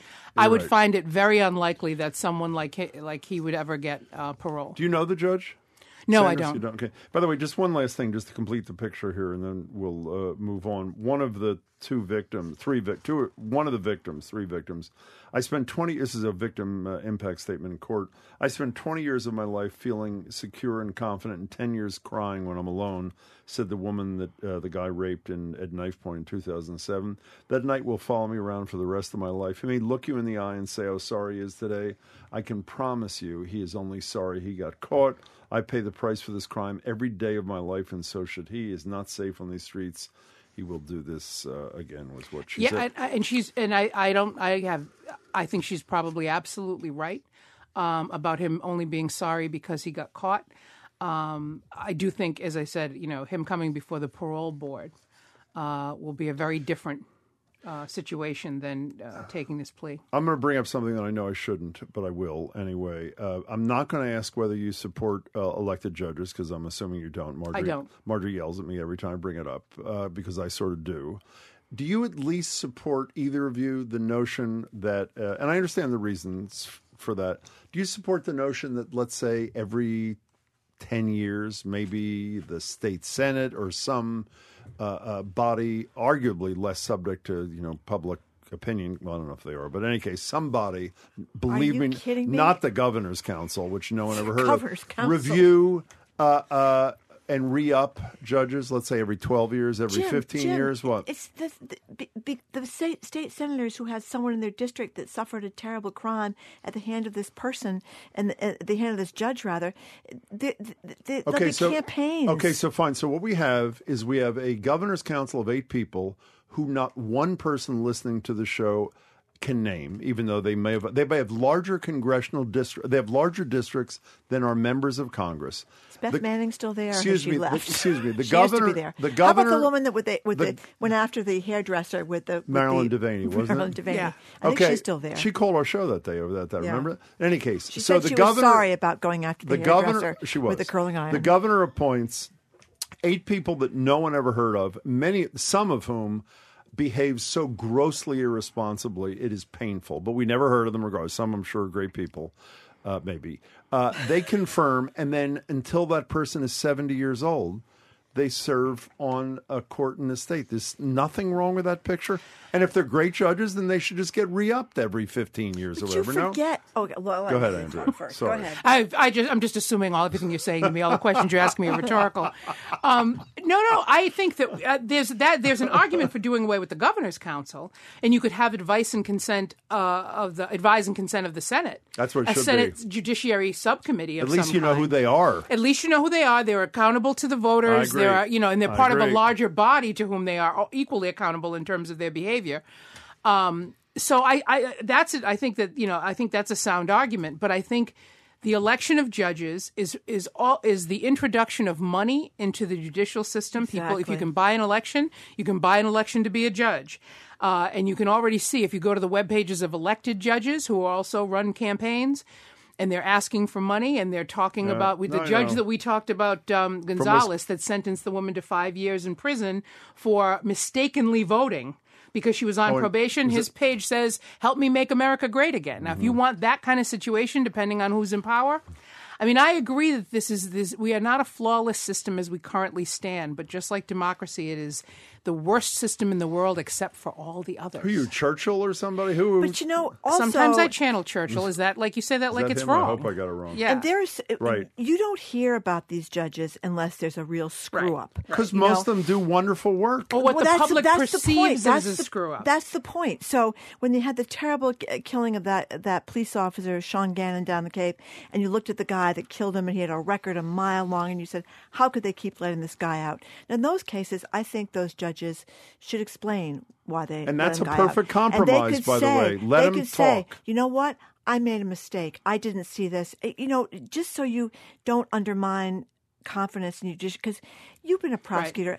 i- It's the one thing that doesn't always work, but the courts, more or less, you know, with some great mistakes and and you know the the racism and the institutional racism and the poor people don't have any lawyers and the rich people do all that, they still more or less work. And if not the judges themselves, I think that there ought to be, you know, enough funding in the trial court's budget, they ought to be given it to have spokespeople who can be accountable to the public in the way that you want. Even if mm-hmm. you don't want the individual judge who has to sit on the bench every single day and deal with cases to be the person who's, you know, simultaneously obligated to hold a press conference or, you know, even if they issue an initial statement, it is then handled by some sort of press cadre that does this more regularly and is staffed adequately to cover the entire state. But I I agree that that's a great compromise between you know your uh, utterly draconian suggestion that they be elected. Can I also say something good about myself, if I may, before we end this? You might as well. Nobody else is today going to. be any different? Jim? I have. I am. both just kind I of am. piled I am not only willing, but uh, am consciously and regularly praising the judiciary as a whole, despite the fact, despite the fact that I uh, suffered a great injustice, as you were there for that, Margery, when I was convicted on one of two charges for that inner that e- exchange with the state policeman on Morrissey Boulevard. Despite that absolute miscarriage of justice, my Yeah. attitude is the vast majority of judges do a very fine job.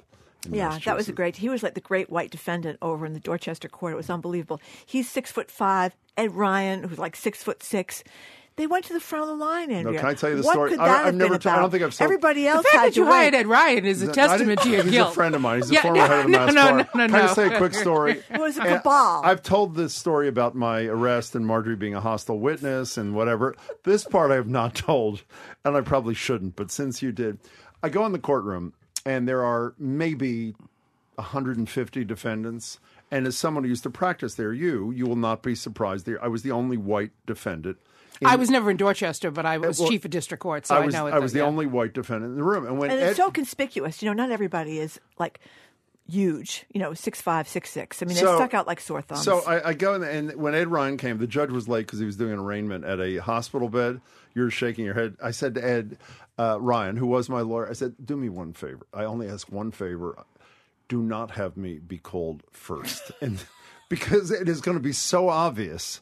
Well, you know the end of the story. the one white defendant in the room who is six foot five. Are you surprised by this or what? No, I'm not surprised by it, but the, I'll ask you the question Yeah. that I asked you the first time you told this story. What is that?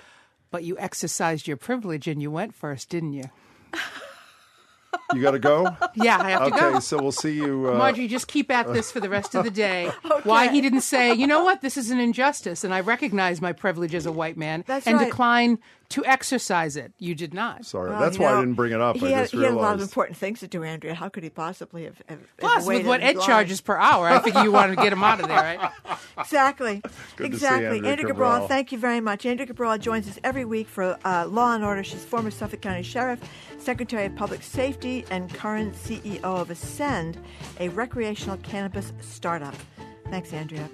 Up next, it's the end of the line for Ivanka Trump's fashion line.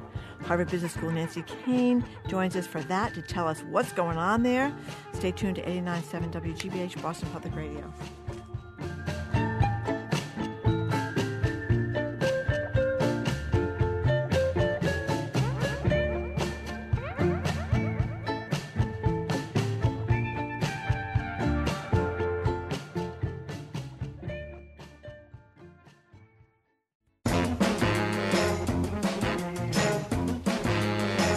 Welcome back to Boston Public Radio. Jim Braude and Margery Eagan.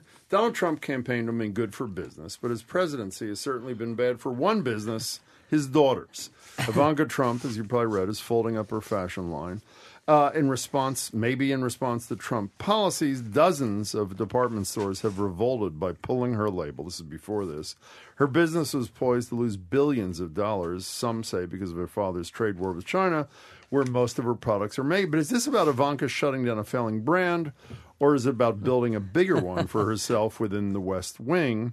Joining us for her take on this is Harvard historian Nancy Koehn. Nancy holds the James E. Robison Chair of Business Administration at the Harvard Business School, and her latest book is Forged in Crisis The Power of Courageous Leadership in Turbulent Times. And as I said to you, without naming names, we were at an event last night, Margery and I were, Yes. where a gift was given to the person who was the, not subject, but Eventee. the, the ventee at the celebrant at the party, which was happened to be a copy of your book. So there you are. Love it. Right, and the person that gave it said it was all about what she learned about leadership from Exactly. reading your book. So there you go, Nancy something. Koehn. But I wanted to ask you um, about the Ivanka shutting down her fashion Yeah. business. This really well done piece by Vanessa Friedman in the New York Times basically argued that clothing lines, whether it's you know or selling something, whether it's Michael Jordan and Yep. you know the the basketball sneakers or whatever he was selling, or or Ivanka Nikes. Trump with her beautiful clothing, it's all about the person. It is. And yes. so, the, the, and, the- and getting a piece of the person, right? Gwyneth Right. Paltrow has there's a huge long article on Goop, her business, and you know how people can buy different parts of Gwyneth by paying outrageous prices for weird getting stuff. stung by bees. Yeah, exactly, and more. So is is that what we're to take away? That Ivanka has had trouble because her father in some parts of the country is unpopular, and that's why she just shut down her business, or is it something else? So let me start with the first piece you just mentioned, the, basing off this New York Times piece, which is I think is very recent. This may be today, isn't it? I'm, I think it was yesterday. yesterday in the New York Times. Yesterday, today. I'm not sure the date So- is today. So, um, it, it, so the dear listeners, the article is about celebrity brands and how how important the person is, and how in in general how how much power celebrity brands have. Because regardless of what you're selling, clothing, shoes, China, Martha Stewart, Yep. right, placemats, whatever, you know, flower pots. There's an enormous amount of power for consumers, allure for consumers to buy a piece of the person, right? Their identification with the person becomes this magnet to purchase something.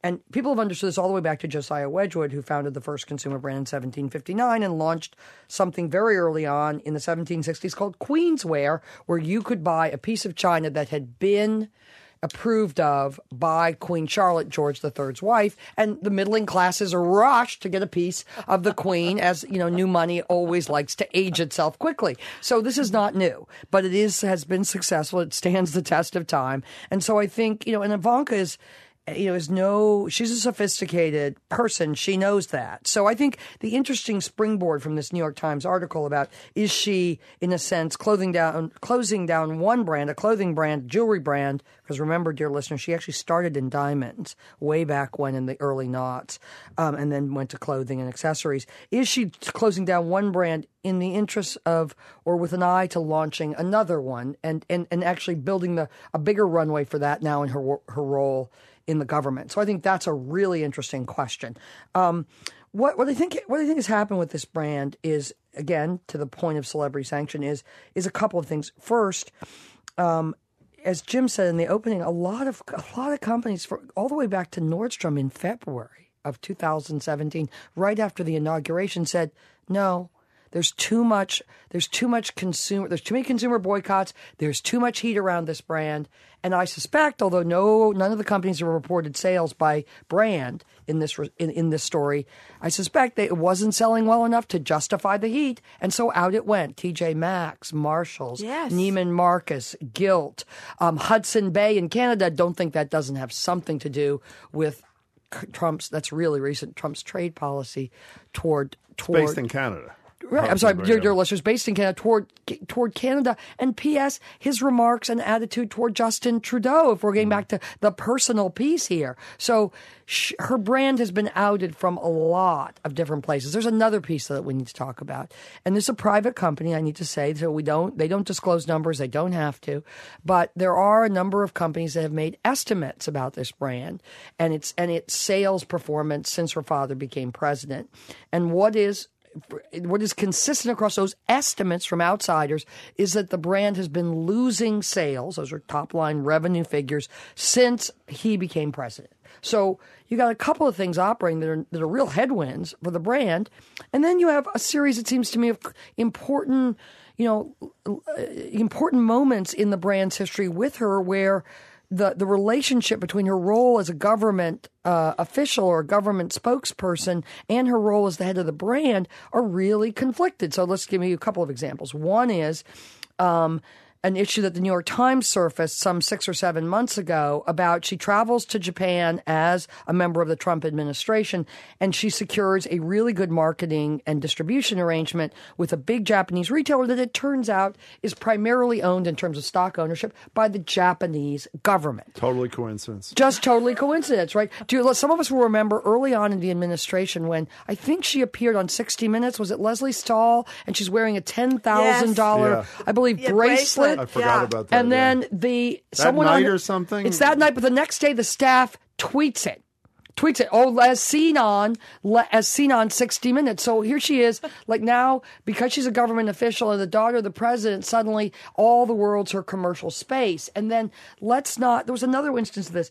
Um, oh, the- Kellyanne and then Conway Kellyanne trouble, right? Conway gets on and says, "I'm going to go ahead and do a commercial." She says, "I'm going to do a commercial here for Ivanka by Ivanka." So, and that's not; those are not the only instances. Which is in violation, arguably, of government ethics rules. by the way. Absolutely. They- and, yeah. and and again, I kept thinking as I was reading these stories of a scene in Shakespeare in Love where Gwyneth Paltrow playing the daughter of this of this very very wealthy um, nouveau riche merchant is going to marry Colin Firth's character, who's a poor, right, fallen on bad times aristocrat. So it's going to be a title for money, right? Marry the daughter, get the title. The guy gets the money, and she walks in, and and uh, her father is paying all these pounds to Colin Firth, and she says, "Oh, I see, we're open for business." And I feel like that about the, a lot different aspects of the executive branch. we movie. are open for business. And so part of this, part of her behavior and her father's behavior and her his son's behavior is about you know very little uh, consistent recognition of the conflicts of interest that are very much part of, of of good governance in democracy. So I think there's a piece here that's dogging her here. And last but not least, she may finally have decided, back in the perhaps in the interest of bigger fish down the line, that it's just not worth the trouble. She's still been involved in the business like her father, even though she's got money in the trust. She has, by virtue of the way the trust set up, lots of different kinds of decision making authority. So she's not it's not a blind trust.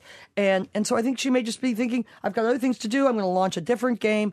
It isn't going so well. We'll be done with this for now. She's got 18 employees, dear listeners. I should tell you. She's saying, by the way, she wants to, uh, you know, advance her career in public policy. Exactly, and do is. good work knows? for women, which You know, has but- been her mantra well, all along. We all know it. Margery mentioned Jordan. We all know a ton of celebrities who have uh, uh, non-political celebrities who have created a brand that. And I totally agree with your analysis and the New York Times person's analysis It's about touching that person rather than the quality of the product. Even though sometimes the product, I'm sure, is very good. Is there another political celebrity? I couldn't think of one who is essentially sold their brand on fashion or Yeah, that's a good shoes question. or I, I, I can you think of a by the way this Well, is not even had an indictment of her I just Pantsuit Nation, but it was No, but not she didn't an have a effort business, to get. It right. wasn't. Yeah, it was just people got enthusiastic. No, I can't. It. That's a really because story. I mean, Even most someone retired- politicians do become Yeah. celebrities Athletes, Yeah. Tiger Yep, Woods. and They they could do it, and Right. a lot of poli- obviously they have a following, thirties, you know, whatever. But I can't think of one. If anybody can No, think they of go one, on the send us an speaker circuit, but that's very different, Of right? course, that's very different. Yeah, or they write books, but that's also very But you different. know what I was thinking about? interesting. It's a very interesting question. Ivanka Trump's future brand. Um, she came from the New York ultra liberal, ultra liberal glitterati. I mean, they, they were traveling in those Democratic circles. Jared's brother is just getting engaged, and he's got a, uh, you know, th- th- they're all. Uh, I mean, Jared's father obviously had his had his problems. I mean, they got it, it, it was prosecuted by uh, by the uh, Chris Christie, the uh, governor, U.S. attorney at the time. Yeah, but anyway, the, the Successfully. Point is, the point Mm-hmm. is, I don't know where her brand goes because now she's associated with the president and the president's base, Right. and his base is not made up of New York ultra liberal Democratic literati. So you wonder. I know where she. Wonder if she's going. Where? Here's the story. Calling it an exciting new chapter in my amazing life, Ivanka Trump has been named dean of the business school at the newly reconstituted Trump University. now, that, that That's Andy Borowitz. So it Yeah, may not be total. You know what I mean, though? Yeah. And, and there was great hope for her initially that she was going to be a tempering influence on the president, that she was Mm-hmm. Going to do Right. good things for women and children, et cetera. That has not obviously gone well. We all recall uh, that, that she, right before this nightmare of the se- children being separated at the border, actually, while it was going on, she posted that picture of herself uh, with her little uh, Yeah. son, and then she posted this uh, Mother's Day photograph or Father's Day photograph of them all together. I mean, tone deaf. Yeah. So, what kind of brand? I, I just don't see where she has a brand Well, future. I don't think we have to worry about it too much, but believe me, there will be a viable idea. Whether it's a, a so the so for our listeners who don't know, this is a line priced really a mid price line, and it's I've very seen it. it's at very Lord and Taylor in Boston. I was Absolutely, stunned. and they and by the way, they will continue to sell the clothes till the inventory runs down, and they'll sell and liquidators will sell the rest of it, you know, in in different outlets. But if you if you st- look at the actual, if you get on the internet site of any either a major retailer or, or her IT collection, Ivanka Trump collection, you'll see this is not aimed at.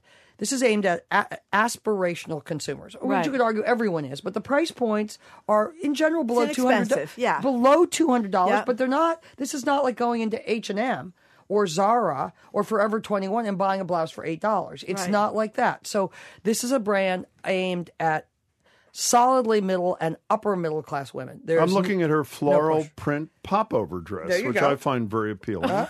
And uh, it, it sells for the retail value is $138. But I would like you all to know that currently at Macy's, it is on sale for a mere $109.99. So- that's other than her jewelry, which is insanely expensive.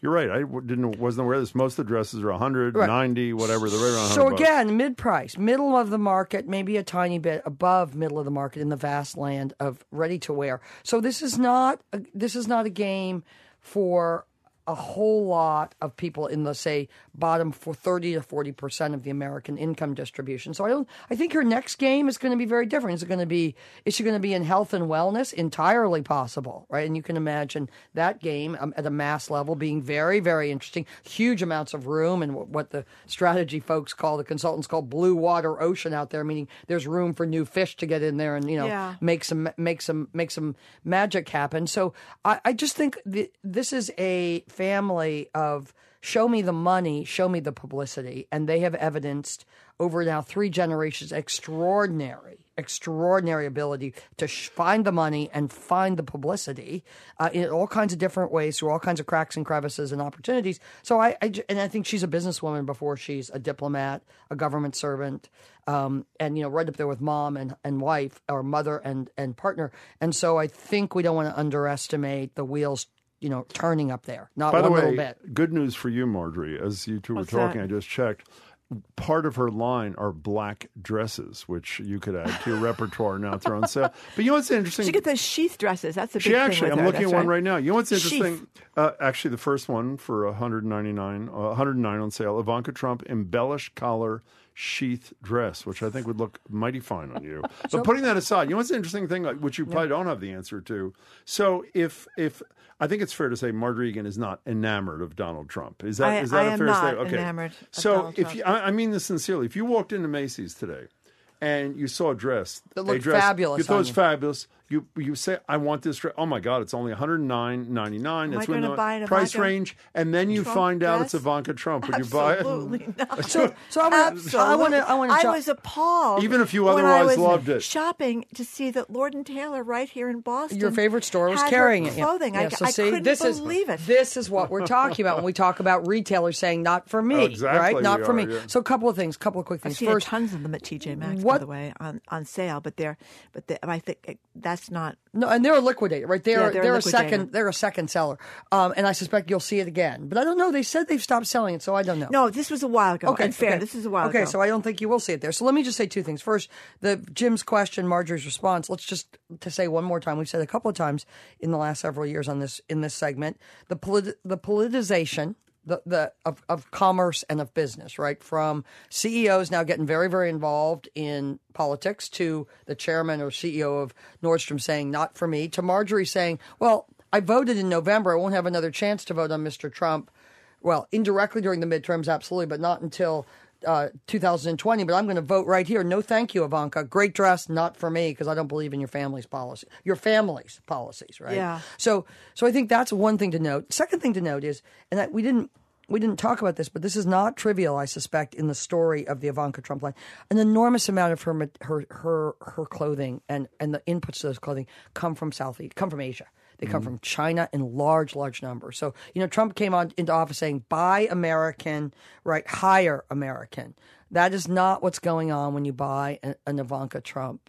Well, his stuff was made in China too. I mean, Right, exactly. A lot of his stuff. So I'm, not- I'm not criticizing lots, lots and lots of You know retailers. I'm, I'm pointing out the difference between the discourse and the, the rhetoric and the reality. Go on. Now we should say, if you were in the studio, you'd know. Well, Nancy is educating you. Margery and I, of course, are on They're- they're- they're- Amazon.com. they're- they are shopping on the internet, dear friends. Now, but you Very busily. You know, getting back to this brand thing, you say to yourself, "This is shows." I, I mean, I'll be the first to say I know nothing about retail.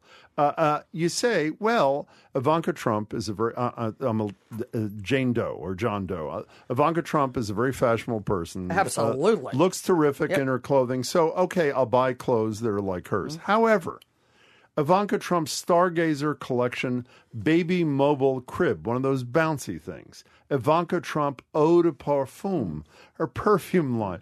Ivanka Trump cribs. Ivanka, it is amazing so that- how obvious. It gets back to your initial point. You want to touch her. It doesn't matter life, what the thing right. is. So what we say in the in the brand world, because I I just bought the mobile crib, even though my kids are 24 and You never know. 26, Right. because it was such a bargain. And great, and great it's for your, free shipping on next Prime. baby shower, and great for your next baby shower, Jim. So, so here's the interesting thing from a brand standpoint. I spent a lot of time studying brands because my my tenure book was about entrepreneurs who create great brands. That's what's known as in the in the in the parlance as as as horizontal stretching. So your category is clothes, your category is jewelry, Mm-hmm. and you stretch it across categories. So now let's do perfume, right? And now Mm-hmm. maybe there's going to be beauty, and, and now there's baby, there's child and baby goods. So that you don't usually do that unless you think your brand has a lot of traction with consumers. So that's an important aspect of this. One last aspect, I just don't again. This because commerce, because buying and selling has become a highly political activity and getting more so. It's not. It's not brand new. This this aspect of how consumers and sellers interact, but it is much more charged and much more prevalent and much more public, partly because of social media, and much more powerful, partly because of social media than it was even 20 years ago and certainly 100 years ago. Because that is happening, the the the um, the supply chains of, of all kinds of manufacturers, particularly in clothing, have been held up to new scrutiny. So ha- we've seen this in the in the high tech business, in the tech business, when we talk about how Apple iPhones are made at places like Foxconn, right? These big in China, these big manufacturers, and you, the same thing happens in the big textile factories, and the same working conditions that are that many big kids, people can, and are very very dubious, very uncertain, very often dangerous, very poorly paid. That's nothing new about that being true of the textile industry. Doesn't make it right. Are, are true here too. So there's there there are you know so she no matter how you look at this brand under the in the glass house that more and more brands live in, she's got issues, as we say. And I think you know, again, I think you add them all up and you add up a company that may indeed be losing money at the top line.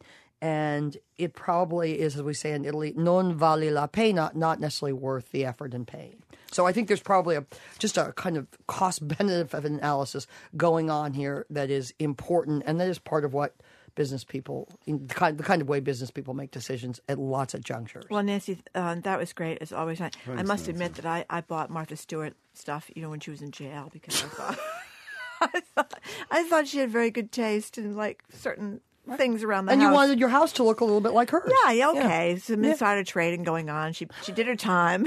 anyway, Nancy, thank you very much. It wasn't. She is for lying about insider Lying trading. for it was not for the insider insider trading. trading Okay, itself. thank you, Let's be Jim. clear.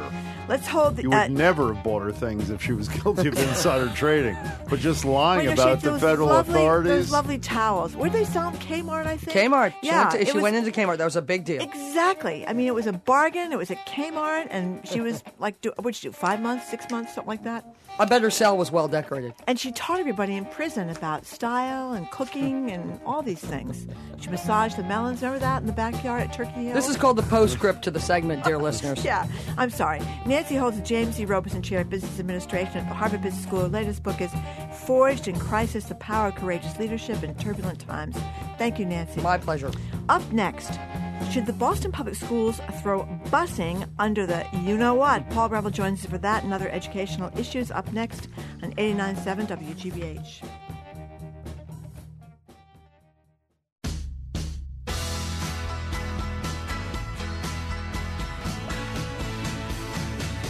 Welcome back to Boston Public Radio. Jim Braude and Margery Eagan here with us in Studio 3 to go over the latest education headlines. Paul Reville. Paul's the former Secretary of Education in Massachusetts. He's now a professor at Harvard University's Graduate School of Education, where he also runs the Education Redesign Lab. Hey there, Paul Reville. Hey, Jim and Margery. Good to be here. And good to have you. Paul Reville, I- I read this story about Betsy DeVos. We've talked to her about her a lot. She, of course, is the education secretary. Um, but I, I just could not believe at a time when all these young people who are drowning in debt can't afford to buy houses and cars, etc., start families, the whole nine yards. Then you have these people that have been absolutely screwed by these for-profit colleges, and they're up to their eye teeth in debt. What is her latest idea to how to deal with people that have been defrauded by these unscrupulous colleges and are sacked with this debt? I just can't believe this story. Yeah, well, it's uh, you know, we've we've known she was headed in this direction ever since she hired in her office or the bureau in her office that handles these kinds of matters people from those colleges, from the very colleges that were uh, declared to be uh, corrupt and misleading to students, and they're now rewriting regs that were written during the Obama administration, which seems to be an obsession in this administration, and they're rewriting them to uh, substantially raise the standard that students have to meet if they are going to get loan forgiveness in response to having been cheated by some of these institutions. So students will have to prove the intent of the institution to Yeah. cheat them. Well, You know how the average student in the street is going to be able to prove that, or they have to show by disclosing all kinds of personal detail that they are truly deeply in debt. One or both of those things have to be shown. Uh, this is a new proposed regulations are out for comment for 30 days, but clearly the administration intends to move in this direction. And and getting back to your thing, how do you prove intent? Particularly if you're an individual and you're up against an institution that's got a ton of money and is all lawyered up.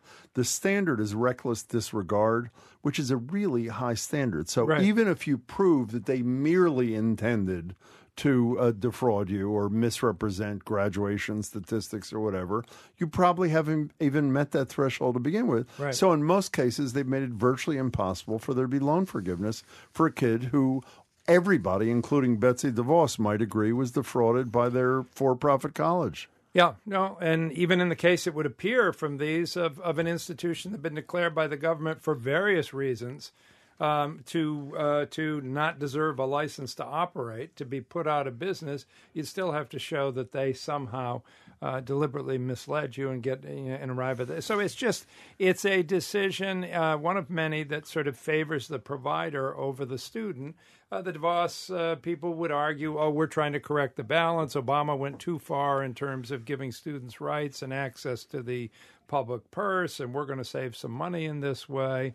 Um, it's interesting to note that historically black colleges have aligned themselves uh, with this set of regulations because they feel like they were hurt with some of the um, um, the loan payback kinds of uh, uh, uh deals that were cut under the old administration. Oh, really? So. Um, uh, you know, it's a it's a it's a complicated matter, but I, I think on balance, one can't help but be uh, sympathetic to students and feel that uh, you know an unreasonably high bar has been put in front of them in terms of reclaiming um, uh, you know, loans that they took out. You know, this reminds me so much of the argument, legitimate argument, that some environmental regulations are too strict and the paperwork is too extensive and the red, you know, et cetera, et cetera, et cetera. So it's it's possible that there were some cases where there were frivolous uh, claims made. But to throw the baby out with the bathwater, and and this is another a frivolous claim is just denied. That's exactly, I mean, and, you... and and and it's just because there's so much else going on it's incredible that something that such which seems to me just a corrupt action uh, by her and by the people that she's appointed, and not to forget that the Trump administration, that Donald Trump had to pay 25 million to settle uh, allegations of Trump University's right. corruptness as well. It just is amazing they can get away with this. Well, the, I mean, after all, this is an administration led by a president, uh, you know, by a, by a president, by a chief executive of the executive branch in Washington, who was also himself president of one right. of these universities, which has been sued and actually paid damages uh, for misleading practices with respect to students. So, at some level, what do you expect? And and the sort of chaos philosophy of this administration means that a- an action like this is uh, sort of happens off stage. People don't see right. it and think about it, but there are thousands of little acts like this happening every day, not just in education but across the board. Let's come back to Massachusetts. Uh, Margery and I have been big proponents of having some sort of civics education curriculum in the public schools in Massachusetts. It appears we're closer to, we're the minority, a very small minority of states that apparently did, does not have it. A conference committee came back unanimously the other day saying that there should be not only uh, courses, but also some projects that kids engage in. I have several questions for you. Number one, it is not a re- graduation requirement, but it appears to be a required part of the curriculum. How can something be a required part of the curriculum? And not be a graduation requirement? What's the what is the uh, difference? I, I, believe the current requirement is one year of U.S. history. Yeah. Uh, so I, I, believe that is a state graduation requirement. Bef- before, Be- pre-existing, that exists yes, already. Right. But I'm talking about this broader civics curriculum yeah. that was embraced by this legislative conference committee. Can something be a required course and not be a graduated graduation requirement?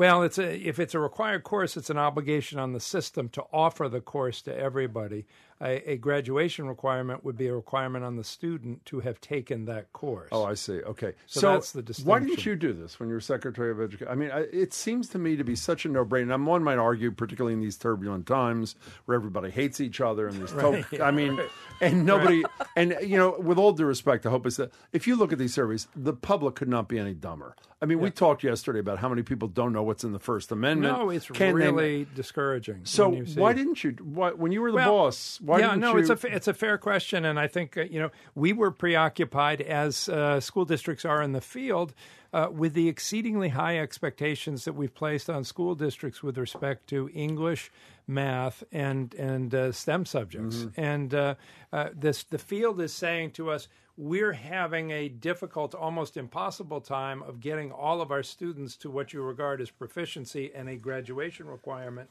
in those topics. And uh, now you want to add another topic on top of that where you're not giving us the additional time or teachers to do it.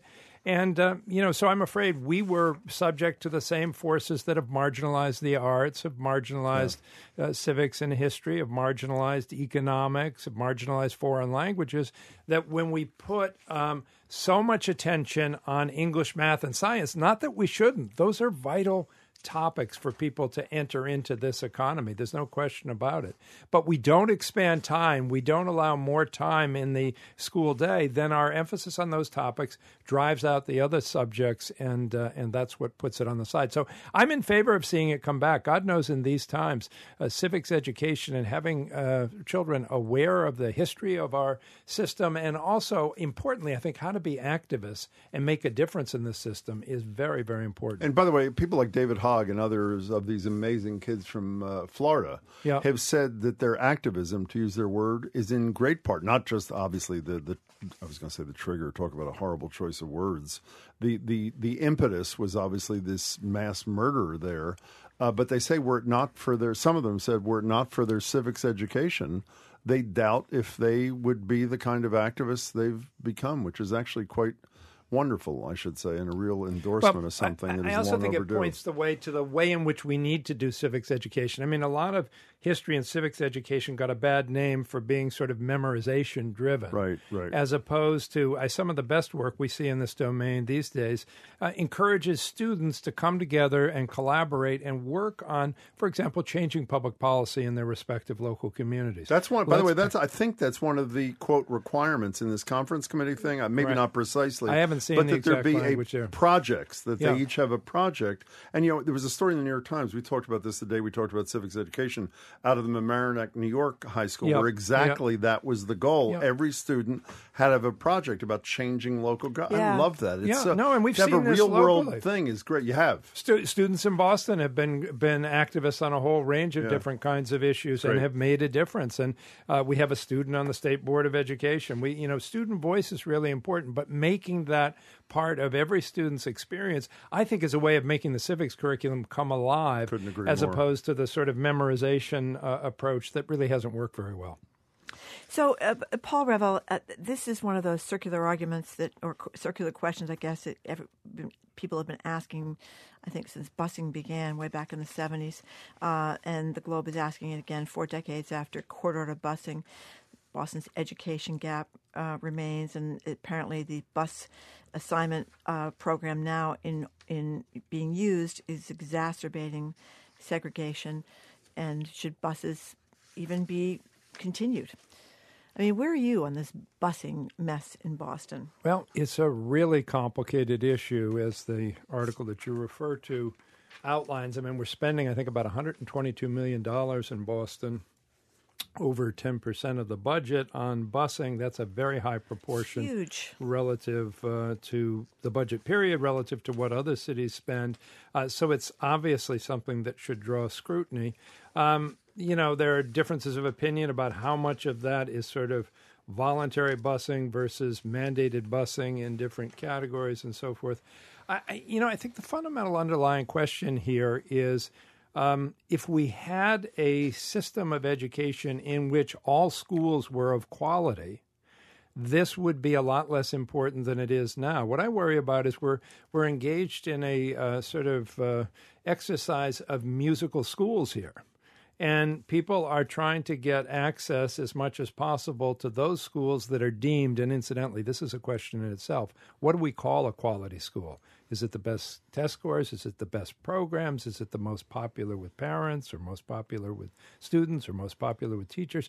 Reasonable people will disagree on that. But um, the, the problem here is we, for whatever system we adopt, have identified only a handful of schools as being of quality, and everybody can't go to that handful of schools. So people want to move around, and when the bell sounds, uh, people are going to have to land in a school, one place or another. So uh, this matter of um, how we ought to best arrange the busing system is in some respects a losing proposition if you don't have quality schools all across the city because somebody's going to land in schools that you deem to be of inferior quality. Well, we obviously don't have quality schools all across the city No. because uh, the latest, and we've read this same story a dozen times, James Vaznis in the Globe, nearly one in five students in Boston's public high schools are, are two or more years behind academically. Only about a third of the 3,300 students who have fallen behind will end up earning a diploma within six years.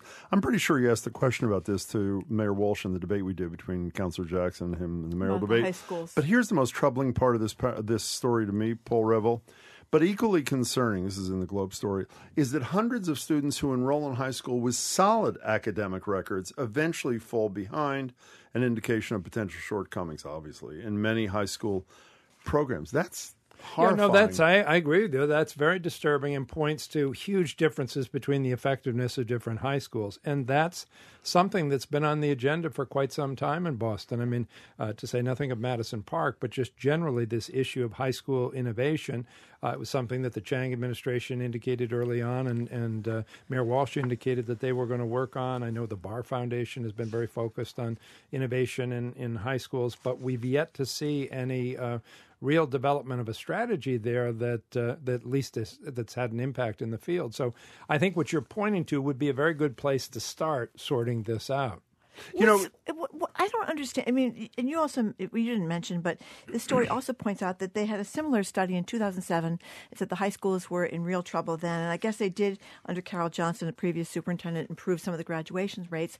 But you kind of think, you know, the average person thinks, what is going so wrong in the high schools, and why can't we fix it? Well, I mean, the, part of this, you know one aspect of the differentiation we have between high schools is we have we have exam schools. So we have right. some schools that do automatically well. take the top students, and so therefore, by definition, they're going to do better than other students, and so there's going to be some disparity there. But that doesn't explain the, the citation that Jim made that we have kids coming in who are on grade level, and then suddenly they fall behind. Uh, what makes it difficult? I think all the same forces that make education reform um, difficult generally. There's a lot of inertia in terms, there's a lot of momentum for doing things in the way that we've always done them, in spite of the fact that they aren't working well change is extremely difficult as administration after administration in urban system after urban system, and this one as well, uh, have found it's hard to make changes in the uh, existing system for a whole variety of reasons. You know, Paul, in the years you've been with us, we've discussed many times the whole issue of the openness of the hiring process for things like the Boston school superintendent. And you Right. have some concerns you voiced about, well, if an existing a person who has a job right now wants to apply and everyone's going to know, well, doesn't that put them at some risk back home? Well, while there's openness at that part of the process, this the way Chang, uh, Superintendent Chang, went out the door with this package worth somewhere near three hundred thousand dollars, which may have been mandated by his contract, a good recommendation, all things like this, and that's, I guess, fine, I'd say, but not only done behind closed doors, and one could argue it and the argument has been made it was a violation of open meeting laws. But even after there was a public meeting subsequent to the deal being cut, at least according to my reading the Globe story, the school committee chose not to announce. Then the chair of the school committee thought it was fine to not return the call from the Globe reporter to comment on this apparent secret deal. Does this trouble you at all? And why should it not break the confidence of people who who are troubled by how a school department is run? Well, I mean, I think it's a, it was a heavy-handed, non-transparent process that uh, would give rise, I think, to suspicions on the part of uh, critics who uh, are, concerned about transparency in an open process. So, you know, the fact that the school committee and the mayor working together decide they don't have confidence in a superintendent and want to make movement toward uh, uh, moving on from that superintendent, uh, and uh, that the contract calls for him to be paid and that the, that contract has already been approved. I'm not sure it's an open meeting law violation. I mean, I think uh, again, reasonable people could disagree on that, but just the optics of it, the way in which it was done, is troubling. What what frankly at this point troubles me more than any other aspect about this is that an interim has been put into place. Uh, but there's been no announcement whatsoever, and I, I haven't inquired about this, but just as a consumer of the, the public statements from the uh, administration or what gets covered in the media, no announcement about what the process is. This is the. You mean for the permanent person? Right. Well, Joan Vennochi writes in the Globe that the permanent person was just picked as the temporary person, Well, right. even though the and that mayor's was three not we- telling us that. That was three weeks ago, and we haven't had any response to that. Nor, to my knowledge, have we had any announcement of a process. Now, what what's Wow. co- more conventional is before you announce an interim, you announce we're going to have a national search process. This is not like the police commissioner where the mayor makes an appointment. This is an appointment done by a school committee that's presumably to be representative of the community, even though we're a mayorally controlled school committee. And you'd think the administration would bend over backwards to show there's going to be an open, transparent, participatory process in getting the very top leadership we can find in this country to come and head up this school system. But we have had no announcement of a process. But we we talked about this with you, Paul Reville, before, where you don't wind up with the very top school leadership all around the country because you have to announce. Everybody finds that, out. No, that's right. I mean, that in, is a problem yeah, with the process. So we'll end up. Presumably, since we ended up with the B team before when the, when Chang was was chosen, we're going to end up with the B team again. So that's an argument for not having a process. No, but I'm just saying the whole thing just seems so bound with these rules that are undermining the schools from the top choosing a superintendent to the lower levels to try to get rid you of know some what of that undermines inertia? secrecy undermines The because secrecy undermines, the assumption yep. that people make and i am a people is if you do something secretly behind closed doors it's because the rebuttable presumption is because you think that it's not something you should be doing otherwise you would be doing it in public i think whether it's a school committee or something else that's and by the way this also undercuts in my estimation your thing about no process announced it undercuts walsh's own choice as in, interim superintendent laura Perille because it feeds the whole notion that if there's no public process announced there is some backroom deal Well, which yeah. is unfortunate for her No, I, I agree. It it it, uh, it it gives that appearance. You first of all,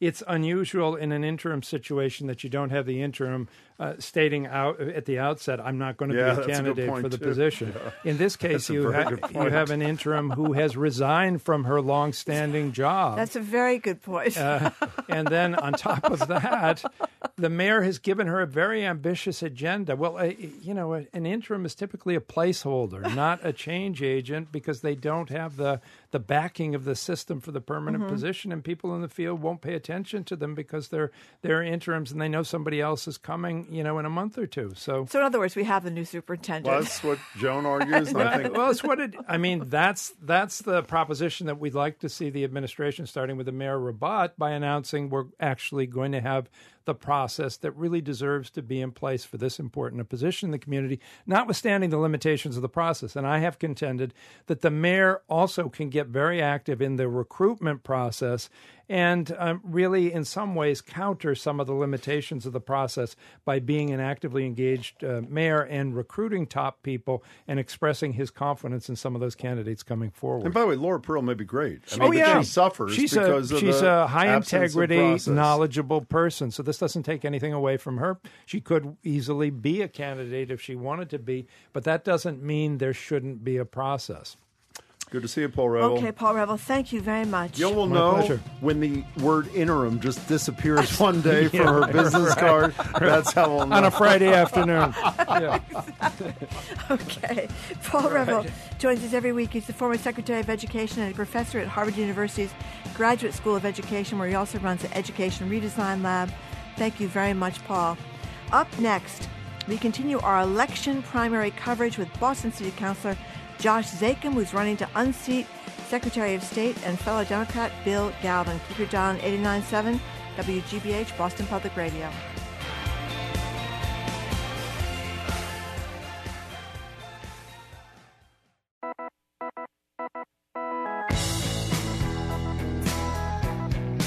Welcome back to Boston Public Radio. I'm Jim Braude. She is Margery Eagan. Today we're continuing our primary election coverage with a look at the Secretary of State race. We're joined by Boston City Councilor Josh Zakim, who is running against incumbent Bill Galvin in the Democratic primary. Josh, it's great to see you. Thanks so much for being here. Good to see you. Thanks for having me. Yes, thank you very th- thank you very much for coming in. Almost every story I see about you talks about how you're in your 30s, he's in his 60s. you're the, uh, you're the uh, young challenger. Why are you challenging the Secretary of State, Bill Galvin? Well, number one is around voting rights and access in Massachusetts. I've chaired the Civil Rights Committee on the Boston City Council all three terms I've been there. And over and over again, we've been hearing about how Massachusetts has fallen behind when it comes to voting rights. That we're not one of the 17 states with same day registration. That we're not one of the 13 states with automatic registration. That Secretary Galvin uh, has been the one constant uh, not supporting these and in some cases opposing them and even going to court to prevent things like same day registration, which is unacceptable, I think, anywhere, and certainly in Massachusetts. He, he supports both now, does he not? Well, he claims he does, but he just won a court case uh, earlier in the month to prevent uh, that reversed an earlier decision that would have had a same day voter registration in Massachusetts, that maintained our 20 day deadline. So I don't think you can have it both ways. By the way, it, it, correct me if I'm wrong, because I was confused by this too. I think we talked to Carol Rose from the Civil Liberties Union uh, about this. Is Maura Healey's in almost the exact same position, is she not? She says she supports same day registration, and is she not defending? the state's 20 day waiting period? Well, I think there's a significant difference there. The, that? the Attorney General, by our state constitution, is the legal advisor, is the lawyer for state agencies. So Secretary Galvin made that decision to appeal that case, and doing her duty as she always does and often goes above and beyond, Maura Healey did that. But she has been vocal for a while in her support of same day. So has Senator Warren. Um, so have I. And uh, Secretary Galvin just coming along in an election year to something that other states have been doing for decades, I think is uh, a little cynical. Speaking of Secretary Galvin, by the way, in the spirit of fairness here, we have invited him to also join us to talk. His press person told us, quote, it sounds like a good opportunity, but so far obviously not a good enough opportunity to make time to be with us, but the invitation is still open, of course. You know, uh, Josh Zakim, we know the President's Commission investigating voter fraud didn't get very far, but there are people that are worried, especially with all this talk about Russia, Mm-hmm. that we need to be uh, more tortoise like in our voting and not less tortoise like. So, what do you say to those people that get very nervous about uh, making it easier to vote? Well, security is very important. And what's interesting is that the Centers for American Progress last year did a 50 state survey on election security. And that included a lot of the states that had things like same day, reg- uh, all the states that had same day registration, automatic registration, et cetera. A lot of those states, like Oregon, got much higher grades than Massachusetts. Right now, we're about the middle of the pack on security. We got a C? We got a C, Yeah. and that's unacceptable. Listen, I brought a C home to my parents. That was not a good day. And when we're talking about my election house, it was a good day. I want to be clear, just to, for the record, to be full. I mean, it is a passing grade. It is a passing grade, but um, we need to do better on that. And one way we should do that is by participating uh, in meetings and forums. There was a National Association of Secretaries of State conference about a week ago on cybersecurity issues with security officials, national security folks. Secretary Galvin chose not to attend. We are also in last place when it comes to tapping into the 40 million plus in federal funds in our Help America Vote Act account that's specifically for improving security systems. So we have fallen behind in Massachusetts, but there are solutions and solutions that I will take. So, what do you think is up with Secretary Galvin? That he's just been too long at the fair, or he's getting a little lackadaisical, or what do you think is going on? Um, you know, I don't think it's a coincidence that this is the first challenge at all um, in over a decade, and uh, it's really been a nearly a quarter century since there was a, I think, real fight uh, for this office. You know, I'm proud to have been endorsed by the Democratic Party at the convention earlier this summer. I think there's a real appetite for some of these issues we're talking about, and the fact that we've fallen behind in mass. Is it about the issues, or uh, Josh Zakim, city councilor running for the Democratic nomination for Secretary of State, or is it because there is this wave of a la Ocasio Cortez and others? I'm not uh, disparaging all the issues she or you care about. Uh, out with the old and in with the with the new. I mean, that is part of this, is, is it not? Well, listen, there's certainly always. I can't take credit for what's happening, uh, you know, in the national climate. I think people are concerned um, about election security, about voting rights. I think it's the issues that have come to the fore. Um, you know, certainly we've had you know long-serving elected officials who continue to innovate and who continue to lead, but that's not been the case in our Secretary of State's office. You know, uh, we're talking to Josh uh, Zakim. Can we return to same day and automatic voter registration stuff? It, while you didn't buy my argument that uh, Maura Healey's in the same place as uh, as um, the Secretary of State, uh, we have uh, it isn't even a Democratic legislature. The whole legislature is Democrat. They could do anything. They can override a Baker veto on anything. Uh, they're culpable, or they could do this tomorrow. Uh, could they not? So, are you as critical of them as you are of the Democratic uh, Secretary of State? I think there are two two aspects to that. One is if people are pushing for some of these reforms, and this is what I've heard over and over again, including from members of the legislature, if they're pushing for something, the first question people ask is, "What does our chief elections officer think about changes to the voting system?" And when he outright opposes it, it's very unlikely to move. Now, some of those have moved over his objection. Um, you know, he was against mail-in voter registration when he was in the legislature himself, and some of these things. Uh, have been able to move because of pressure. Early voting is one thing that was able to move regardless of uh, Secretary Galvin's position. But I think, as anyone who's followed public policy and who's acted um, in the legislative area, you need you need powerful voices, you need loud, consistent voices. So that's important. But absolutely, everyone has a responsibility to move forward. Know, you just mentioned early voting, and I was a big advocate for that. And uh, I've probably not read nearly as much research on it as you have, but most of the credible research says it does not increase voting, which is uh, just totally counterintuitive to me. So, what is on other than the couple of things, same day and uh, automatic voter registration? What else is on the ZAKIM agenda? that would increase uh, turn- well, by the way, amongst the most pathetic turnout, as you know, has been city council elections, which some years have been in the teens, which is totally disgraceful, uh, as I'm sure you would agree. What are two or three other things you'd propose and advocate for that you think would increase turnout in the state? Listen, I think uh, it's a long term project. I think civics education is a really important aspect of that. There is a bill at the State House that would improve civics education statewide. On the Boston City Council earlier this year, I wrote an ordinance that we enacted that requires our Boston public schools to help eligible students pre-register and register to vote and to make sure that if it's Tuesday, election day, they are able to go vote even if they're in school. Uh, our state treasurer, Deb Goldberg, has done a great job with her financial literacy training. I think she's reached 40 or 50,000 young people. There's no reason the Secretary of State couldn't do something similar on the civics education front. By the way, uh, the, the bill that came out of conference committee on civics education does not make it a graduation requirement. Should it be a graduation requirement? Listen, I think we should Yes, I would say that. I think we we need to make sure, and one of the reasons I think where this country's in the position we're in is because of a lack of civics education across the nation. We can't fix it in every all 50 states, but Massachusetts can do a lot better. What else is that on your list? Hold on, that makes Sorry. it another test, though, right? The graduation requirement would make it a Well, I think going through that curriculum, I think making No, it wouldn't sure have we to. I'm sorry. I mean, it wouldn't have to be a test. I mean, you just have to take the course and Okay, pass the you course. wouldn't have to. Okay, as long as you pass the course, that's I the guess. I, graduation don't- I mean, requirement. I don't know. okay. So, what else be, uh, beyond education? Which, uh, what else in terms of actual reforms within the voting system that you think could up uh, the ante here? Listen, I we talk about early. Uh, so we already talked about early voting, talking about weekend voting, having elections on the weekends. There's a bill at the state house that uh, my state rep Jay Livingstone worked on with me that would allow us to have our state and local elections on the weekends. That's something that in other states has dramatically improved turnout. It's a little different than just the early voting. Allowing people to vote by mail, a no excuse absentee voting, or a permanent absentee voting, which uh, they have in California. You go in one time, you say, hey, this is me.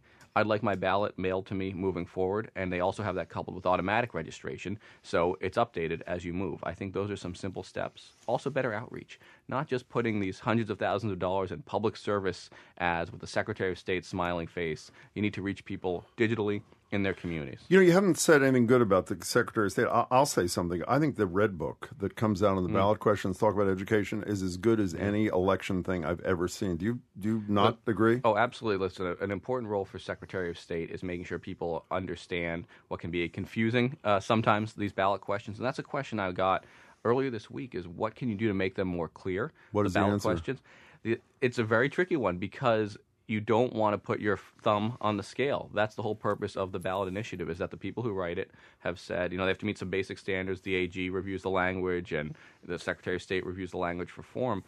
But we need to make sure it's clear, and I think it goes back to just broader civics education, which isn't a cure-all, but there's only so much you know we can do. People have to take that initiative, but making sure they can get that electronically uh, in a mobile-friendly format. Many people, particularly in a lot of the populations that are underrepresented at the ballot box, access the internet through their phones. They don't have, you know, desktop computers at home. A lot of people don't have desktop computers at home. We need to be more mobile friendly and accessible. We're talking to Josh Zakim. He's running for Secretary of State against long uh, uh, time Secretary of State Bill Galvin.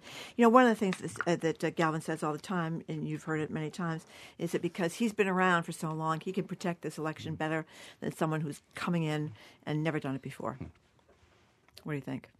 I think that's an incorrect assertion. I think that in 2018, 2020, um, it's quite clear that outside forces, whether they're talking about Russians or other folks, are trying to influence our elections. Um, you know, we're hearing about indictments of Russian spies. This sounds like it's the 1970s or 80s, and we need to be at the cutting edge of this. And the fact that we have a Secretary of State who doesn't attend a National Association of Secretaries of States conference on cybersecurity issues, that we are not plugged in with the security establishment right now is not where we need to be in Massachusetts. We have such brain power just in the greater Boston area in the cybersecurity realm. These folks should be part of the discussion. We should be bringing them in. And I've had a lot of those conversations about ways we can physically protect our elections, electronically, and policy wise. We're talking to Josh Zakim. Josh, the primary, which probably nobody listening to the show is aware of, is the day after Labor Day, which mm-hmm. is a disaster, I would argue, for a small d democracy. But when I read about this, you know, my sense was that the statute, the law, put Galvin in a pretty tough place. There were a couple of Jewish holidays mm-hmm. on Tuesdays that would have been later. Obviously, later would have been far better. But then I read, and you probably know, that we have the third latest primary to begin with in the country after Labor Day. Uh, one, did Galvin make the right decision based on the current state of the law to pick September 4th? And two, whether he did or not, what would you do, if anything, to change the law in Massachusetts vis a vis primary scheduling? Well, for your first question, I think he made the wrong decision. We've never had a statewide primary the day after Labor Day for a reason. If you look back just a couple cycles ago, Secretary Galvin himself uh, explained why that's such a bad idea because it leads to low turnout. Now, conveniently, he didn't have an opponent uh, in the primary that year. This year, the statute gave him the ability to schedule it as early as September 4th, which he did, or as late as the 18th. Any of those days. I suggested trying a weekend for the first time. The law would have allowed that. It would have greatly increased turnout. The League of Women Voters pushed very strongly for Thursday the 13th. We've had Thursday primaries before. It's September 4th is the first day of school in many communities. Never mind folks who are coming back from their summer vacations. Schools are polling locations in a lot of towns. It is not helpful. It is certainly not a move that's intended to increase turnout. And to your second question, um, absolutely, we have one of the latest primaries in the country. We should be moving it earlier. You know, get, getting back to this, uh, by the way, I'm a huge advocate, Margery, I've talked about it for years, for weekend voting. However, uh, do you not worry? I mean, predictability is a huge thing in terms of how people vote. Mm. If you say in July and August of a voting year, oh, by the way, you're not voting on a Tuesday this year, you're voting on Saturday and Sunday, I think down the line, I think it's fabulous.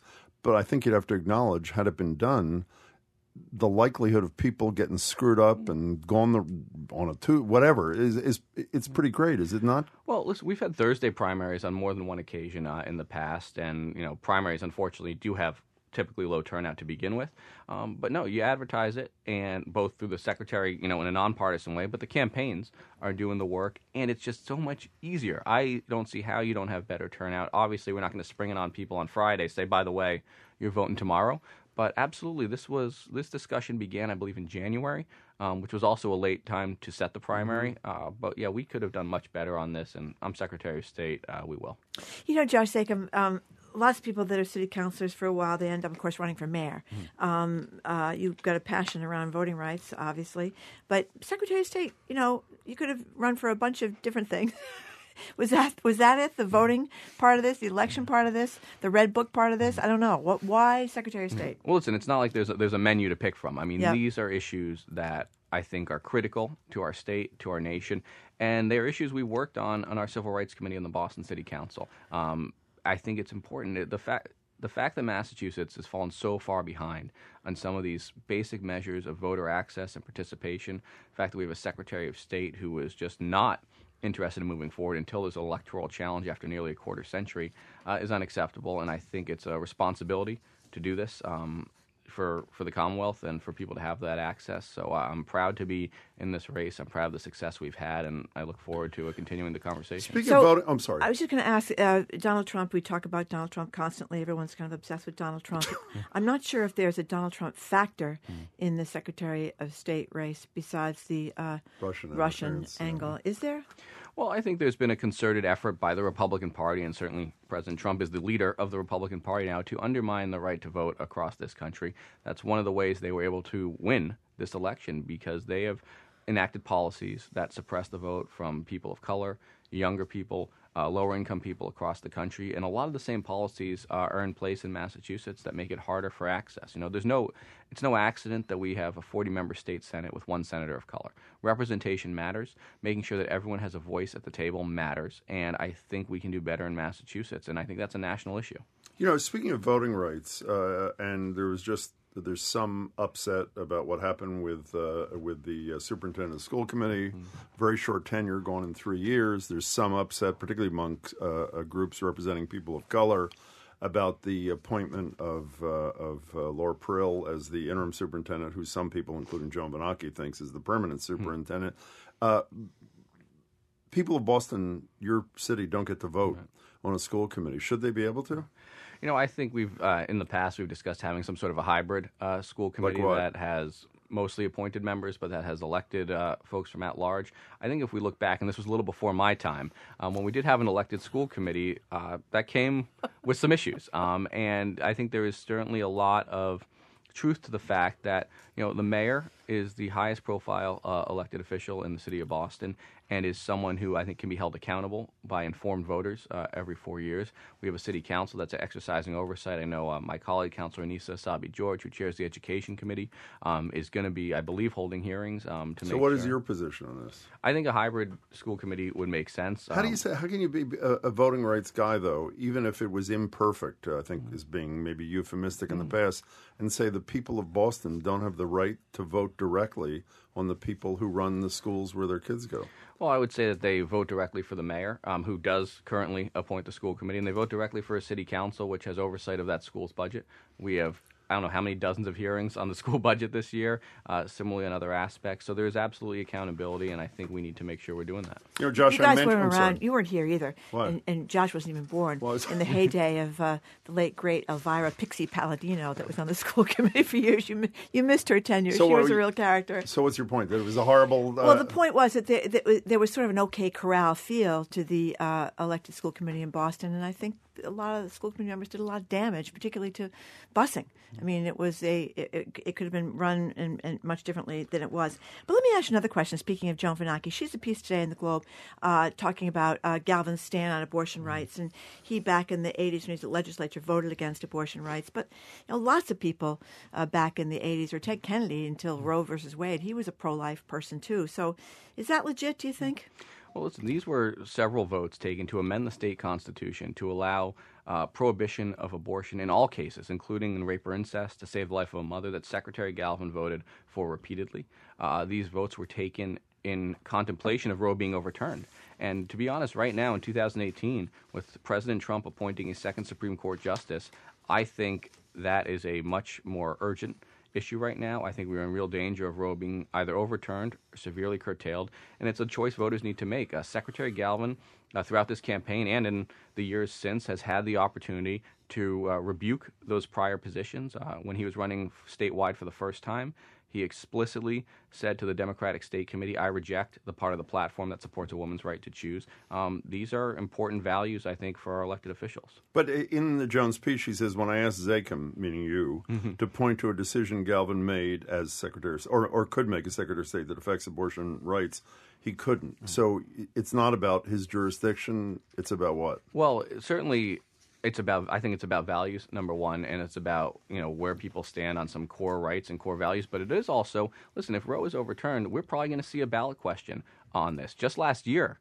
even before the Trump Supreme Court, we had nearly 60,000 people sign a petition to put the issue of abortion on the ballot for Massachusetts voters. The Secretary of State does administer that, but furthermore, with our values under attack every day from Washington, I think people deserve to know where their elected officials stand on these things and that they'll stand up for them. How hard is this race? I don't mean running against Galvin, but uh, even though a lot of people have written, uh, uh, you know, Secretary of State's because of Trump is a big deal. Secretary of State in this race is a big deal because a young upstart like you is challenging and won the convention endorsement. Elizabeth Warren is the, one of the highest profile senators in America. She there's a primary to run against her on the same ballot. There are two of your fellow Democrats who want to challenge Charlie uh, uh, Baker. Uh, it's pretty hard to get oxygen, is it not? Even though this has probably been higher than any Secretary of State race in this state that we can re- remember. You know, listen, I, I think uh, because of what's happening around the country, people are more tuned into issues of voting rights, of election security. But uh, you're right, um, especially in the middle of the summer. Um, a lot of people didn't know that Secretary of State was a, an elected position because there hasn't been a race for Secretary of State in so long. So we are knocking doors every day. We're talking to voters. Um, I'm proud to have the support we've received from elected officials, from activists, from the Democratic Party. But there's certainly a long way to go. Got about five and a half weeks till the day after Labor Day, and we're working hard. Now, let me state as we say uh, thanks and goodbye to Josh, uh, Councillor Zakim. One, we have invited uh, this current Secretary of State to join us on the air. Again, his spokesperson said it sounded like a good opportunity, but apparently not good enough. And uh, the week of August 13th, all four nights on Greater Boston, I'm doing uh, debates in primaries. Tuesday, August 14th, I am attempting to do a debate between um, Secretary Galvin and um, Councillor Zakim. Councillor Zakim has accepted. He will be there. Uh, we are told that it will not work, even though we offered two different nights to uh, Secretary Galvin. We hope he will reconsider. So if you want to hear more from uh, Councillor Zakim, and hopefully, even though it doesn't look likely at the moment, I mean, Secretary of State uh, Galvin, uh, tune in on the 14th. Why are you laughing? He's keeping a very low profile, apparently. Well, uh, Well, he's he's refused numerous invitations from us, from other folks in this building, uh, from other radio stations to come and uh, present his views of his office and to defend his record, which I don't think is very little d democratic. Well, there's still plenty of time, and we invite him to any and all these uh, forums. Uh, Councillor Zakim, it's great to see you. Yeah, Thanks thank so much you for your very, time. very much Thanks for for having coming me. in. Boston City Councilor Josh Zakim is running to unseat Secretary of State Bill Galvin in the Democratic primaries. To learn more about Josh Zakim's campaign, go to joshzakim.com. That's Z A K I M, joshzakim.com. And thank you very much for, Good to see for you. coming in. We are hoping, as Jim said, to continue this primary coverage with Secretary of State Bill Galvin. Uh, we'll see what happens.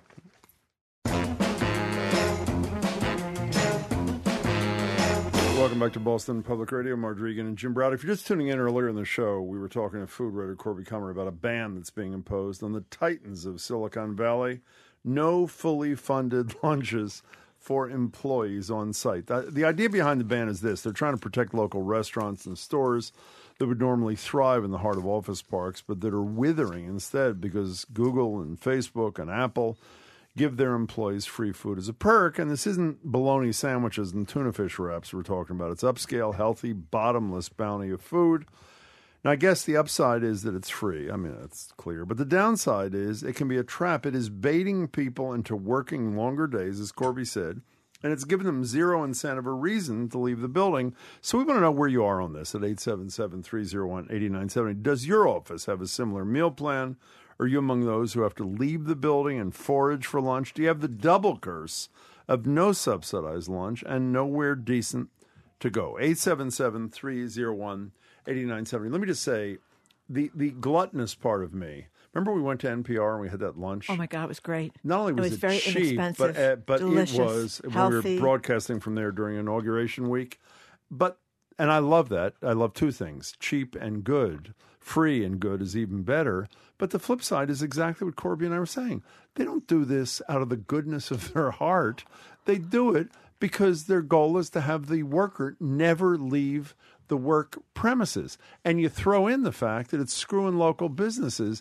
I know you don't like mandates of anything. I love that Mountain View, is that what it's called? Mountain, Mountain View is doing it. And apparently San Francisco, is Francisco. contemplating doing it banning to telling businesses they can't have on-site cafeterias. By the I mean, way, if, pretty heavy if duty. you want to fully subsidize this Mountain View rule or law or whatever it is, if you want to fully subsidize the lunch of your workers, you can do it, but you can subsidize it at a local restaurant.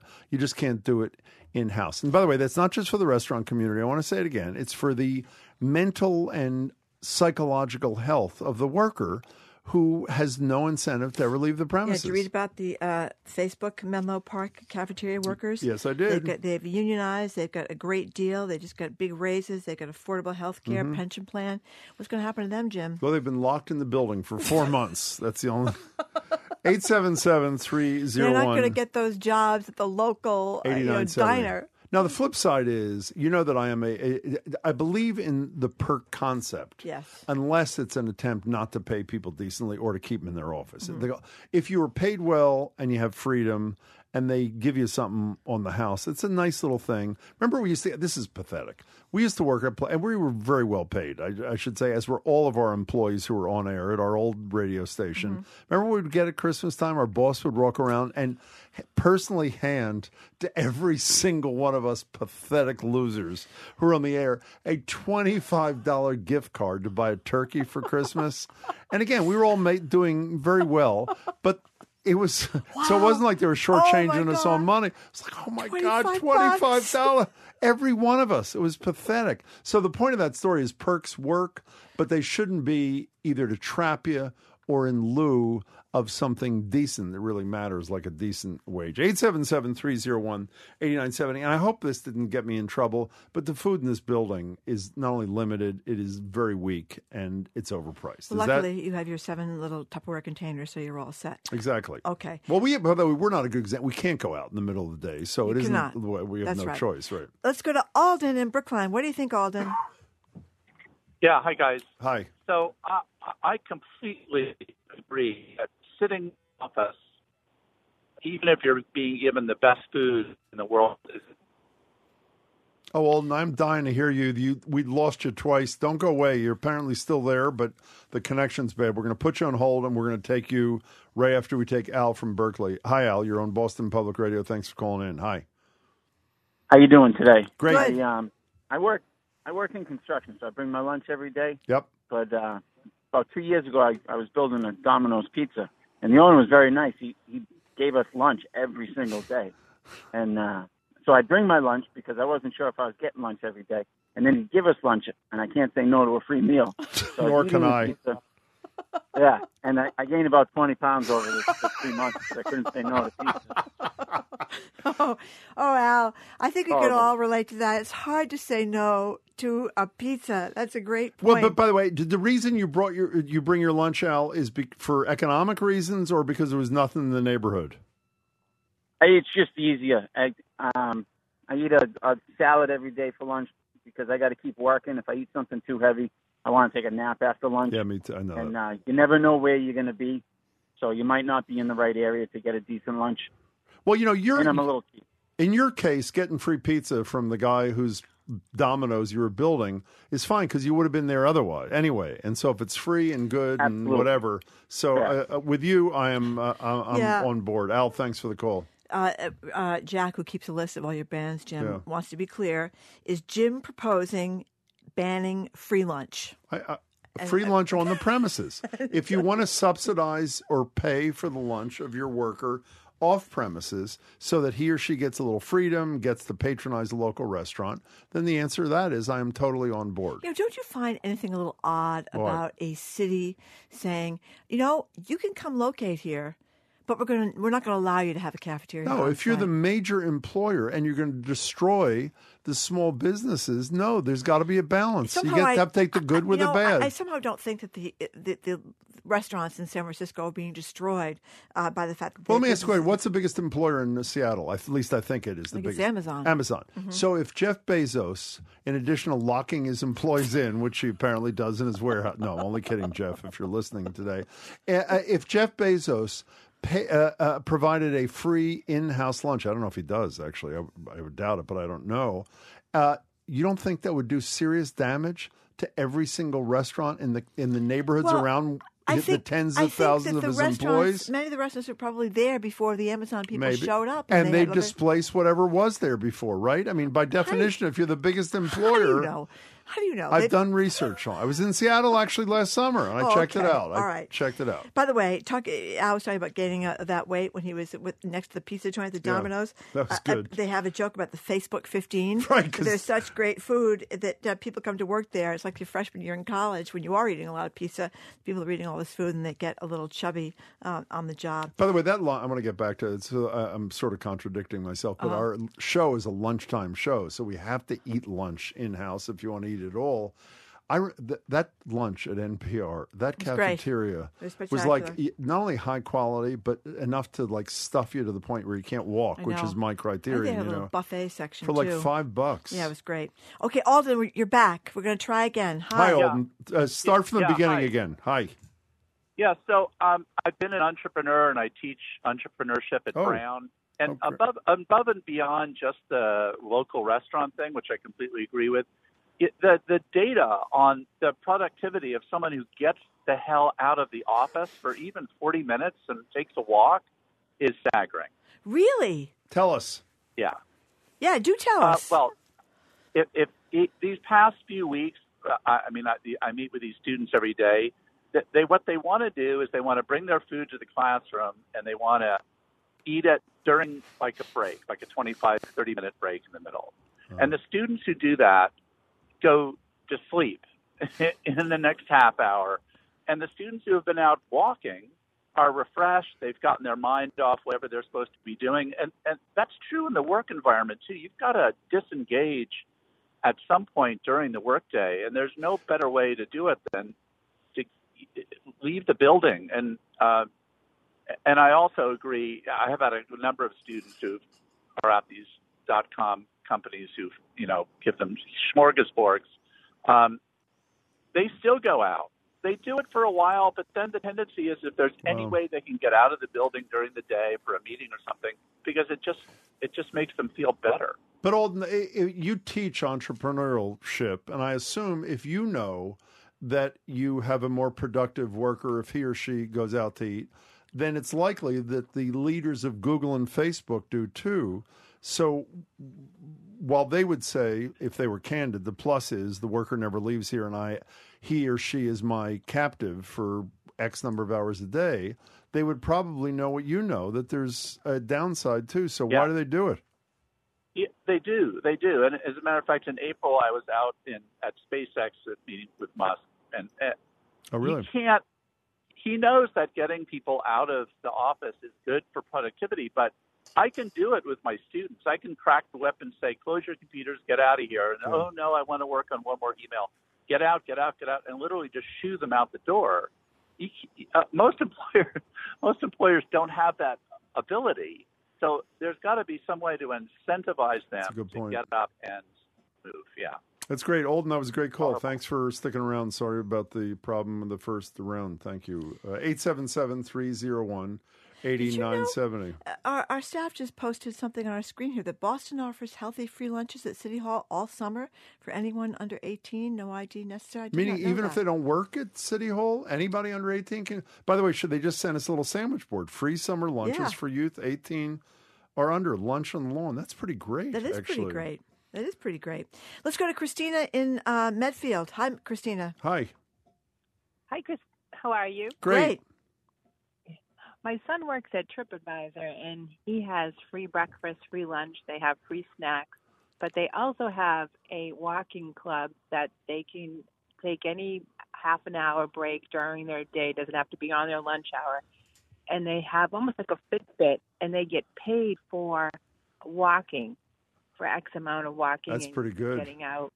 Yeah, it's a great, great company. They have a swimming pool. They have a health club Wow. that they can go to on the weekends and you know work out for for free. It's well, not free, but it's all part of their package. And um, it's a very nice company, but and it's all good food. My my son actually he's lost 15 pounds. He's in a walk the walking club, and they have salmon and um, grilled chicken. It's just amazing. I'm like, I wish back in my day there was that kind of a job to to be had. Where Um, is it, Christina?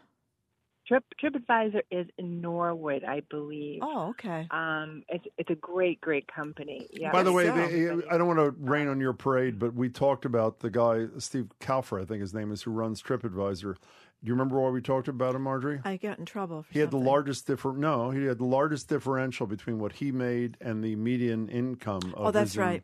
Employees. But I mean, that- you know, but if your kid's healthy, the only problem for me, Christine, and obviously not for your son, if I got free food at work, I wouldn't be able to walk. So that's oh, me, me either. He showed me a picture of the desserts and all the pastries that are home. They're handmade. Yeah, they're pastry chefs. It's amazing. Oh my god. Drinks that you know, just everything. I would be 500 pounds. well, so would I, right next to you, Christina. Thanks for sharing the information. We appreciate it. You know, my older sister for years worked on Wall Street. They used to have a bar in her uh, yeah, office. so were they all drunk every day? Well, after the market closed, they'd all go drinking at the, the bar in the office. In the place? In the office. And yeah. obviously, what's the point? Well, I guess. Well, what is the point of that? Actually, I have no idea, but uh, They oh, I think they'd sex also, afterwards I in think the they'd also have an opportunity to invite their clients. How come you're not in, answering my question? If they do they have sex in the office? Well, if they did, she didn't tell me.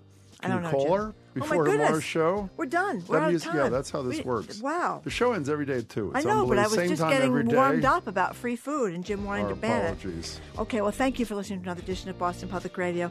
We have a podcast on iTunes and the App Store. You can get it for free. If you miss us, you can tune in tomorrow or join us live at the WGBH studio at the Boston Public Library for our great Friday All Stars Emily Rooney, Callie Crossley, and Shirley Leung. I want to thank our crew. Chelsea Murs, Amanda McGowan, Tori Bedford, Jason Tereski, Molly Boigon, Christina Bieni. Our engineer is John the Claw Parker. What's on TV, Jim? Well, we're going to talk about what to do the rest of the summer in town, and our guides are going to be Tiffani Faison, as you know, she owns Tiger Mama oh! and Sweet Cheeks, and Christopher Muther, travel writer for the Boston Globe. Do you know who Kim Tavares and Steve McNulty are? I think you just showed me. They are the two cops, Yeah. Boston cops, between Cop Pool Karaoke, which has gone viral. They're not going to only talk to me, they're going to sing tonight, and that's what's made him famous. And we're going to start the show, though. It is Reunification Day. It should be called Non Reunification Day. We're going to talk about the mess that has been created and the mess that has not been fixed on the immigration front. And I'm going to end the show by talking about something I don't think I've ever talked to you about my crusade for a four day work week. Have I ever mentioned that to you?